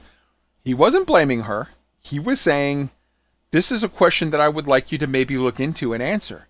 And of course, she's not going to directly answer it. That's not the way that that happens. And he knew that too. He was generating a bit of hype for his video, and he did a good job of it to get um, sort of a reaction. And he got his reaction, and it is what it is. But I was I just want to make clear I was not trying to shit on him, but to whoever it was that wrote her some nasty direct message in Discord or if you if you tweet tweet her, tweet Twitter, tweet I, I don't know.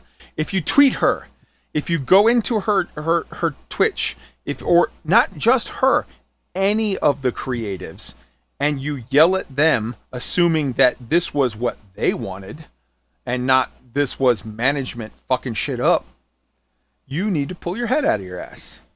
All right, I'm done with my little rant. Does anybody have anything they want to add to that? No creative voted to release the game prematurely to meet a shareholder deadline. Strong agree. Anyone else, or you feel it's all covered? I think you said it perfectly. Yeah. All right. All right. Moving on. Love you, Dr. K. I hope you have a happy birthday. I'm so sorry for some of the shit you've been dealing with this year, but I have the absolute utmost faith in you. Algoreb AM, real quick, they put out an episode this week. It was great. In that episode, they covered multiple things. You should go check it out. Uh, you can find them on iTunes, any, any, all of the places where podcasts are. One of the things that they did say on there is that they've decided that they're going to start expanding their coverage uh, of other to other games. They're not going to just cover Elite anymore. They're going to cover other games. This is nothing new. Everybody has heard pretty much every content creator go along. Most of the content creators go along that route. So it is what it is. Frontier News patches. Not really. Newsletter, update stuff, nothing super informative. Streams tweaked. I did not watch any of the streams that they did, although I will be tomorrow watching the Thursday stream because I just heard that uh, that the Buurs were on it, and I absolutely love and adore the Buur Pit, the Buurs. So, uh, was there anything really good on the streams that you want to call out?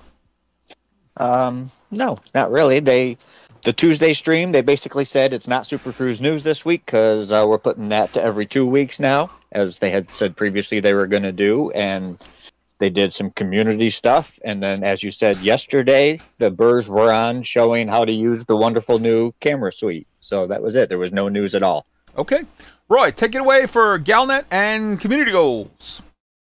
Yeah, so uh, on Galnet, uh, August 2nd, we had Marlinists in crisis after the starport bombings. Um, yeah, you know, they're bombing each other and they've uh, just lots of messages going back and forth. And one of the first ministers is dead and uh, just a lot of chaos um, and varying opinions across the bubble about uh, what to do about that.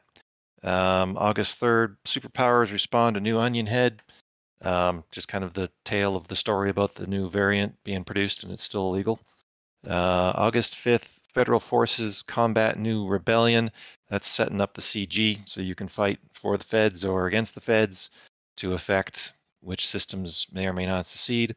And then one that just came out uh, since we've been on air, August 6th, Thargoid cultists prepare for religious voyages.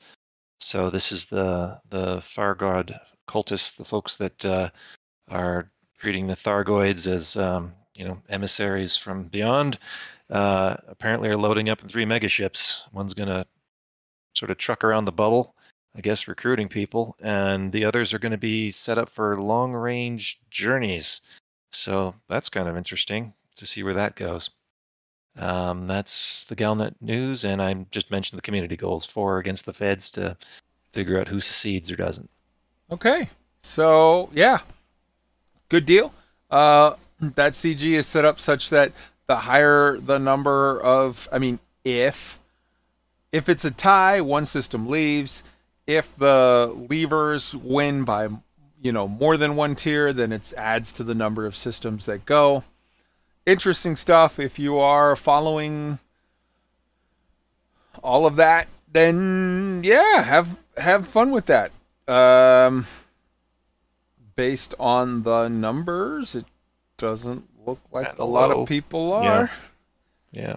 But the people that are are overwhelmingly by like a factor of 10 going in favor of the you know, help the people find freedom instead of being under the you know, under the heel of the federation. So yeah, good good good stuff. Um all right. Let's talk about real quick the changes from patch 6 now that we've had some more time to live with them. Number 1, the camera suite change is actually much better than the patch notes indicated.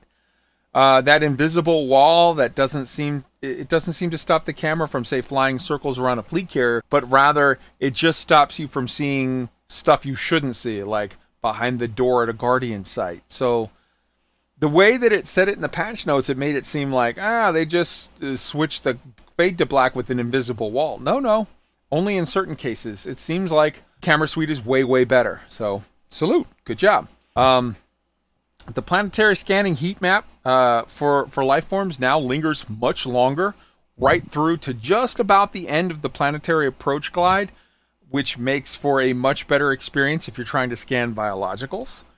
Uh, they fixed the Borked update uh, to uh, patch 6 that was locked. Uh, they had that AMD thing, and it literally was locked for the first several days for to performance mode only. You couldn't uh, switch it to a mode because like even AMD was like, don't use the performance mode in anything other than the most dire of circumstances because it degrades the video, uh, the, the the image too much. Um, yeah, Frontier had it locked to just that in their um, for whatever reason. I don't want to ascribe motive, but they fixed it. So now you can set it to uh, a good mode. You can set it to a balance or whatever. So good, good for them. Um, the elite uh, discussion topic. We're gonna just hit this super, super brief because we're super late. But I want to give a huge shout out to community manager Sally Morgan Moore. Uh, she's been killing it lately. Uh, she's been killing critics with kindness and acting as a human issue tracker. If you remember back early in June, Frontier on multiple times through their community manager uh, Art Tolme uh, stated that they knew the issue tracker was broke. They were going. They had a fix for it. They were going to give us more details on that before the end of the month of June. It is now August. They have not said another word about that.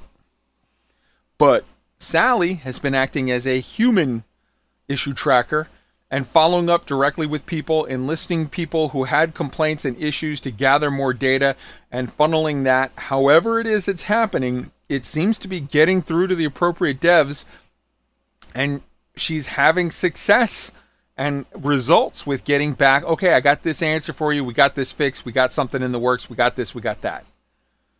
The camera suite thing with Sally, um, getting the the the soundtrack and login stuff for for uh, lepers, uh, Sally, uh, multiple things. It's like, oh, this problem, and Sally's like, okay, we're on the case. I got a fix. It's gonna come, and then like two days later, three days later, a fix. Like multiple things. So if I'm gonna criticize Frontier when they do wrong. I definitely also want to salute them when they do right. And Sally's getting it done.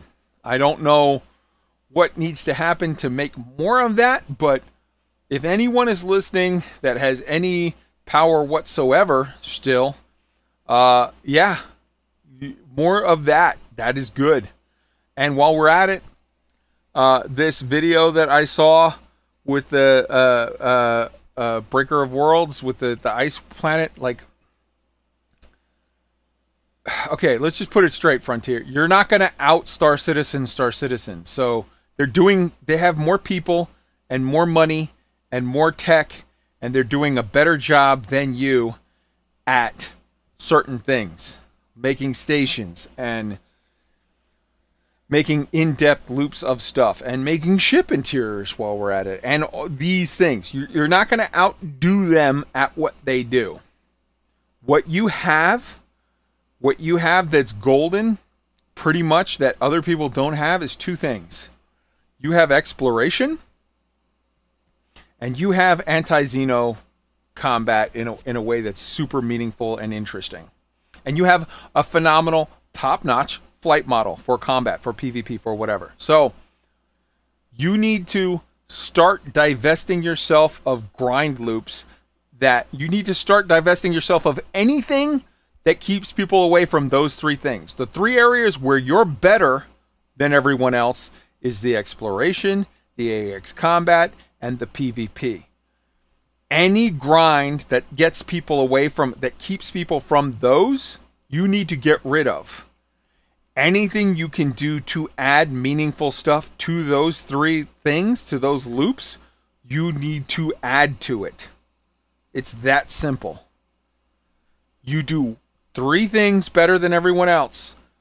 Star Citizen does a hundred things better than you. Stop trying to do the things that they do better and go do the things that you do better. Uh, anybody, real quick, want to hop in with a comment on that? I think you're absolutely right. I think that that is. It, that, I mean, you've got you've got to be blunt at this point. You've got to, you know, um, just tell it like it is, and that is like it is. Yeah, definitely.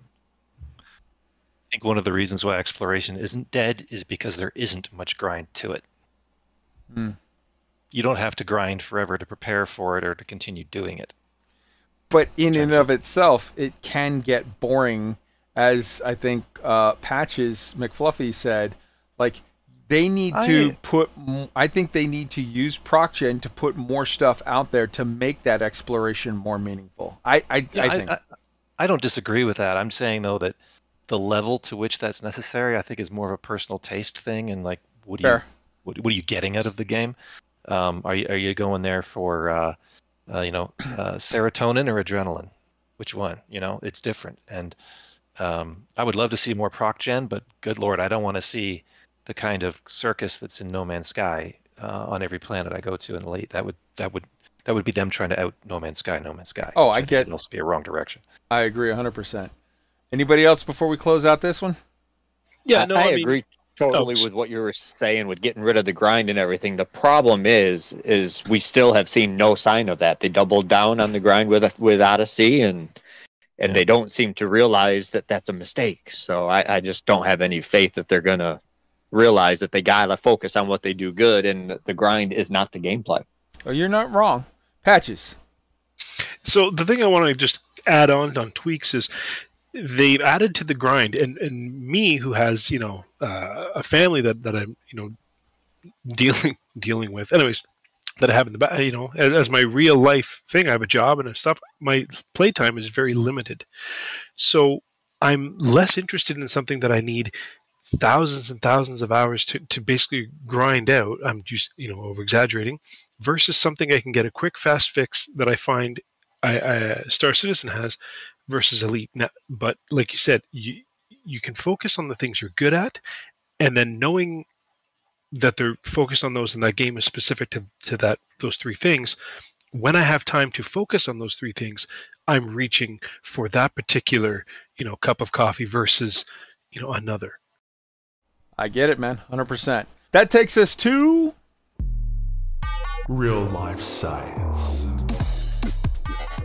Katie, take it away. So we had um, an amazing article by the New York Times uh, speak the silent pulse of the universe. I changed astronomy forever, but he won the Nobel Prize for it.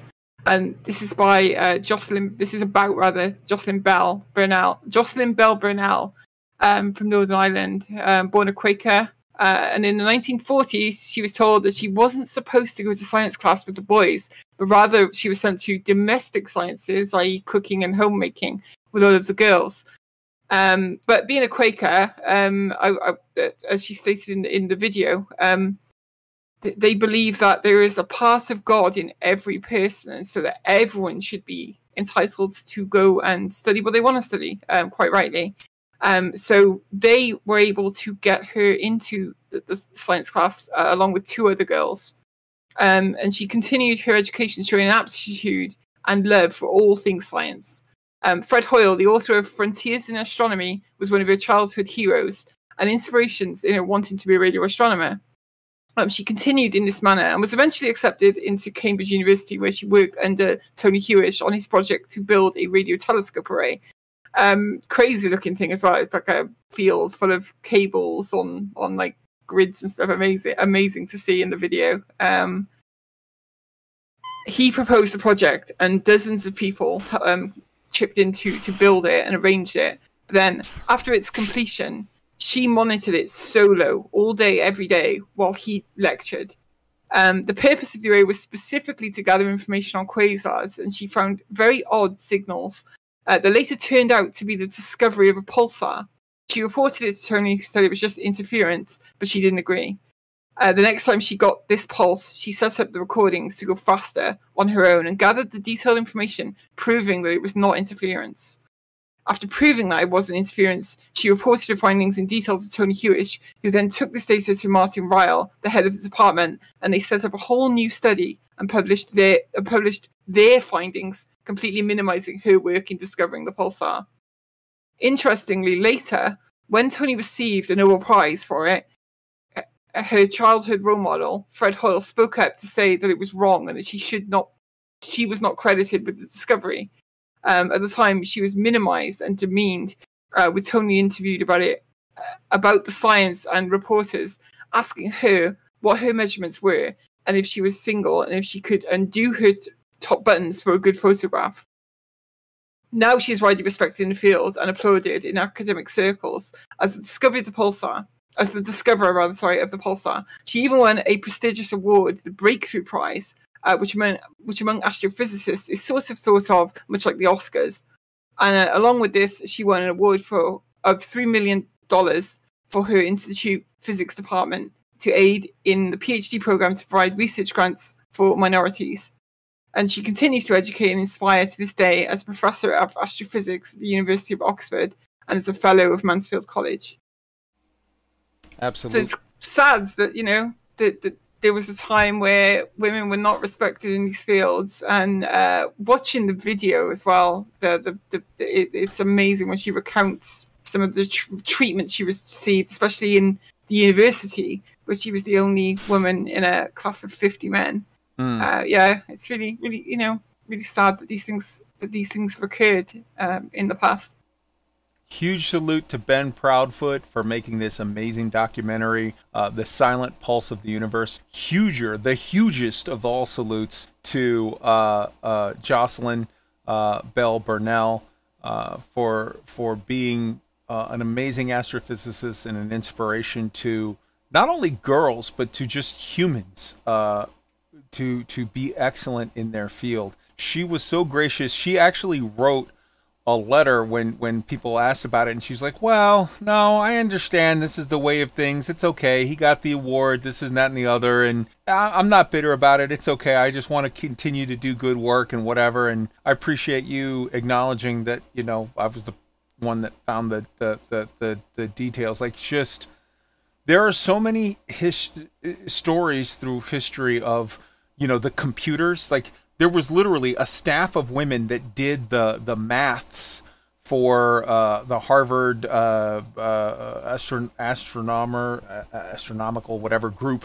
They called them computers. Like literally, they called it that was a thing that like they didn't have computers yet they called the people who did it they didn't even bother to name them they just called them the women that did it the computers if you go see the movie hidden figures there's a, a an amazing thing of a, a, bunch of women of color who you know did high level maths for for nasa for for these amazing you know projects or whatever. And and so many people of of of this minority or that or whatever that have been minimized and sort of put to the side but have just done amazing work in all of these fields and we don't know their names and and that is a tragedy you should know the name jocelyn bell burnell you should go watch the video it is an amazing and inspiring this is an amazing woman this is not a, a, a, victim. This is not a whatever. This is a success story. This is a person who overcame and just every step of the way said, Oh, it's not fair. It's slanted against me. Okay, I'm going to still succeed. Screw you. Uh, so just all the love in the world and, and respect to Jocelyn Bell Burnell. And, and amazing, amazing uh, documentary by uh, um, Ben Proudfoot. So, yeah, great, great story, Katie.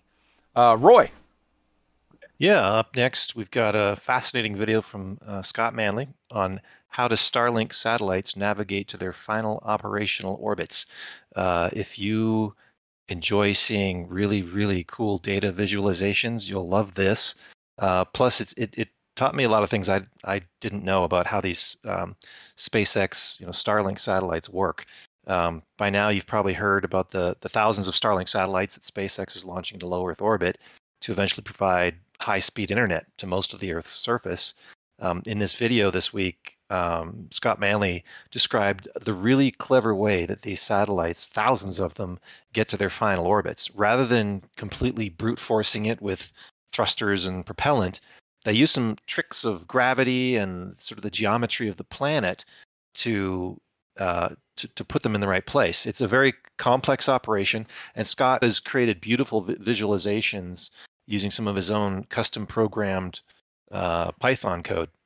Um, you may have heard about how um, strings of these uh, satellites are causing headaches for um, astrophotographers. Um, that's not really what this is about, but it's a, it's to point out that um, the, the, the way these things are launched, they're launched in these sort of clumps. Uh, big big clumps of these get shoved out the back of the rocket when it gets to orbit, and after they've drifted apart a little bit, they unfold and orient themselves. And, and, because of how low these orbits are initially, they can take advantage of a gravity effect caused by the Earth um, not being perfectly spherical. So the Earth has a bulge around its equator, and this makes the, the gravity field uneven as the satellites uh, go around it, and it causes them to precess. Uh, precession, it's called. So the axes of their orbits themselves, the, the orbit rotates around the Earth about four degrees per orbit. And his, his visualizations are really helpful to understand really how this works. And so um, each of the satellites has this little ion engine on it, and they don't use that for uh, shifting the plane of the orbit per se. What they do is they simply raise or lower the altitude of the individual orbit, and because that changes how much of this precession happens because of the bulge in the Earth, they can use that to in a very precise way to get each of the thousands of these satellites to end up in the right you know the right plane and the right part in the in the ring of the orbit uh, by the time it's done. And so once they've got it in the right plane they again use the altitude adjustment and that you know when they go up higher they go slower. When they're down lower they go faster. So this helps to make it so that in, in a given in a given ring of the orbit they all get evenly evenly spaced out. Uh, definitely worth watching the visual, visualizations of this because it's uh, I think it's just fascinating and it's it's a little hard to understand unless you can see these these great uh, videos he's made to to explain it. So well worth checking out. First off, Roy, how dare you call out the Earth's bulge around the equator? It's during COVID. The Earth hasn't been able to get out to the gym, and Kentucky Fried Chicken is still open. So stop it. Uh, Tweaked, you're up. All right. Up next, we have a little story. Astronomers have found signs of a planet that may have a life supporting atmosphere, according to a study published just yesterday. The study focuses on a planetary system named after the star that it orbits, L 98 59, which is just 35 light years from Earth. Using a telescope placed in Chile, they were able to find a rocky planet with half the mass of Venus, as well as an ocean world in the solar system. But most excitedly, they found a fifth planet in the habitable zone, which is the the Goldilocks zone. It's not too hot, it's not too cold, so things could you know possibly live there. And it's they think it has the possibility of liquid water on the surface as well. So they're hoping to be able to get some satellites and stuff like that up that way. To the I mean, 35 light years is still like an enormous amount away from us and with our technology right now, but we're, we're starting to find this stuff ever so much closer to home and it's kind of exciting. It seems like every day there's another story like this coming out.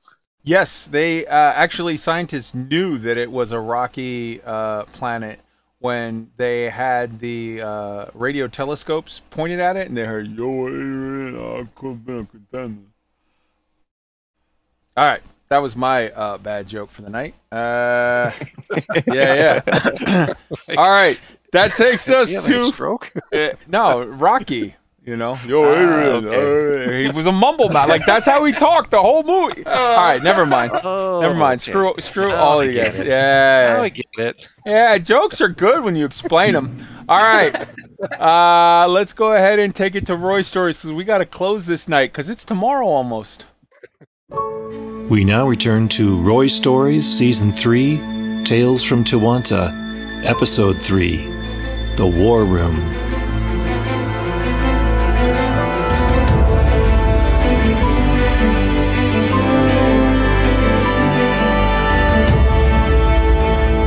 Wilson Port, Tawanta, 3305, July 17th, 7:17 a.m. Galactic Standard Time. Commander Austin Graves sat down at his console in the official Tawanta Order War Room in Wilson Port. He'd had four hours of cot time and was feeling, if not refreshed, then functional. He quickly reviewed the events of the night. Firstly, the good news. Central Command had taken on the task of directing strategy. They had taken his report on board and gone for a full mobilization. Lucrative wet work, black ops, and combat missions were funded. Authorization for the use of performance enhancers and combat stims was granted. However, that's where the good news ended. There were a number of setbacks. The least of the problems was that his distraction plan had utterly failed. He had hired some privateers to attack Black Wildwood Ranch. He had hoped that this distraction would divide the Buurian Protectorate forces for the initial attacks. However, due to bad luck or superior intelligence gathering, some independent pilots from the Buur Pit dropped into the region surrounding the installations just before the pirates made their assault. The pirates saw two corvettes and a cutter drop from supercruise just before they did and decided to break off from their attack.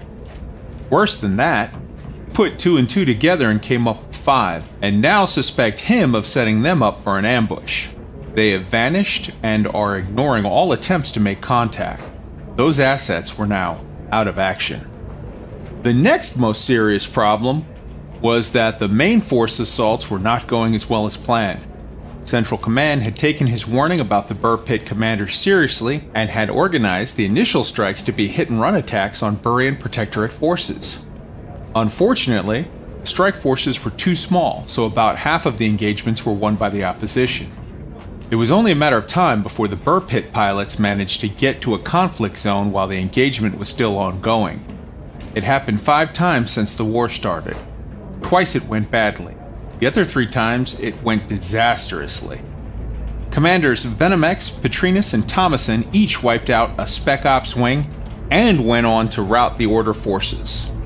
Central Command had since changed tactics and had ordered attacks in force.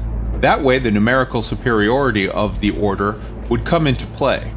If only the Buur Pit pilots could be neutralized. He had a plan to do just that. He had hired an assassin from the Empire to deal with them for 1 million credits per pilot. The assassin had arrived yesterday and had been provided the access codes to the security camera network. However, the assassin was supposed to check in three hours ago and didn't. The security cameras only showed him entering his hotel room. He hadn't been seen since. The officer that he had just relieved had sent a security team to the hotel room, but the assassin was not there. The room just contained two business suits, toiletries, a flight suit, and a Remlok, and a travel case with three empty slots for a disc shaped object 10 centimeters in diameter and 3 centimeters deep. But no person.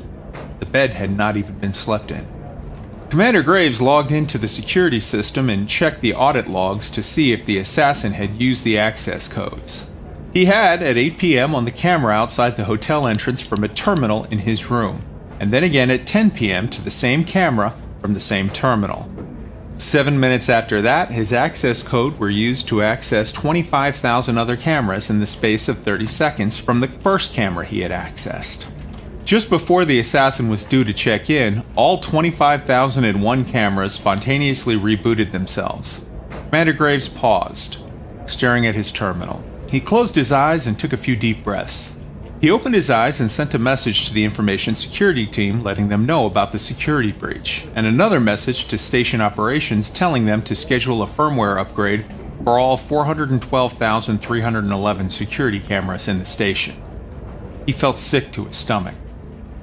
Other than the footage of him entering the station and the access of the security cameras, there was no trace of the assassin. This worried him deeply. What had happened? If the opposition could neutralize a highly skilled assassin and hacker without leaving even the slightest trace, then the situation was dire. He could only hope that the assassin was still pursuing his mission.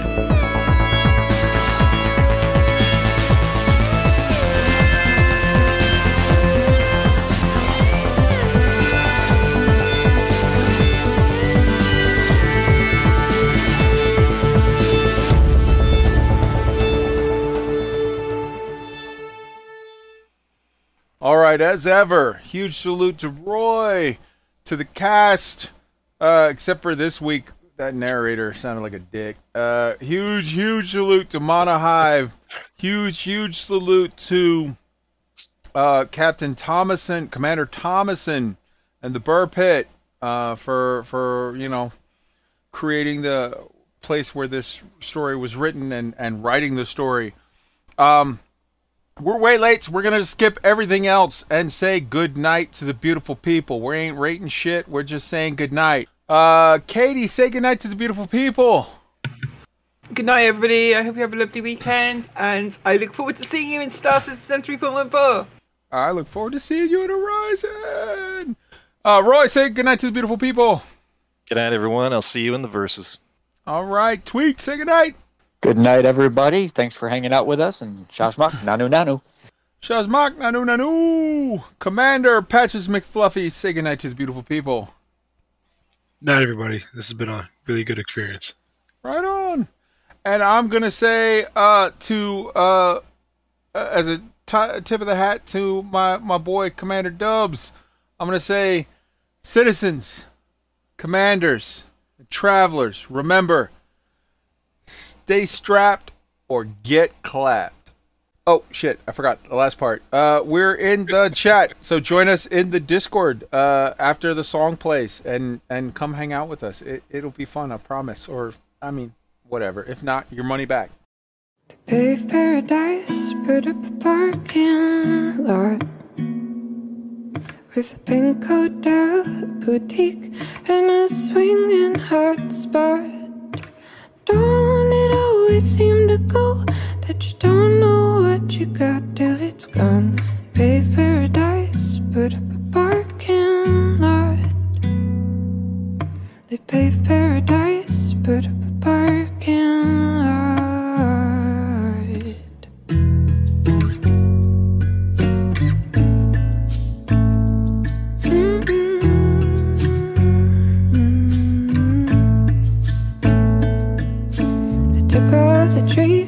Put them in a tree museum. And they charge the people dollar and a half just to see them. Ooh, don't it always seem to go that you don't know what you got till it's gone? They pave paradise, put up a parking lot. They pave paradise, put up a parking lot.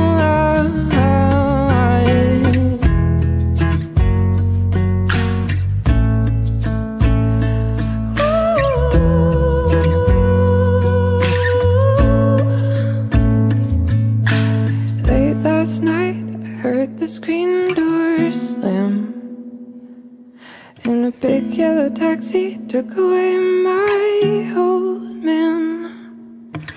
Don't it always seem to go that you don't know what you got? Don't it always seem to go that you don't know what you got? Don't it always seem to go that you don't know what you got till it's gone?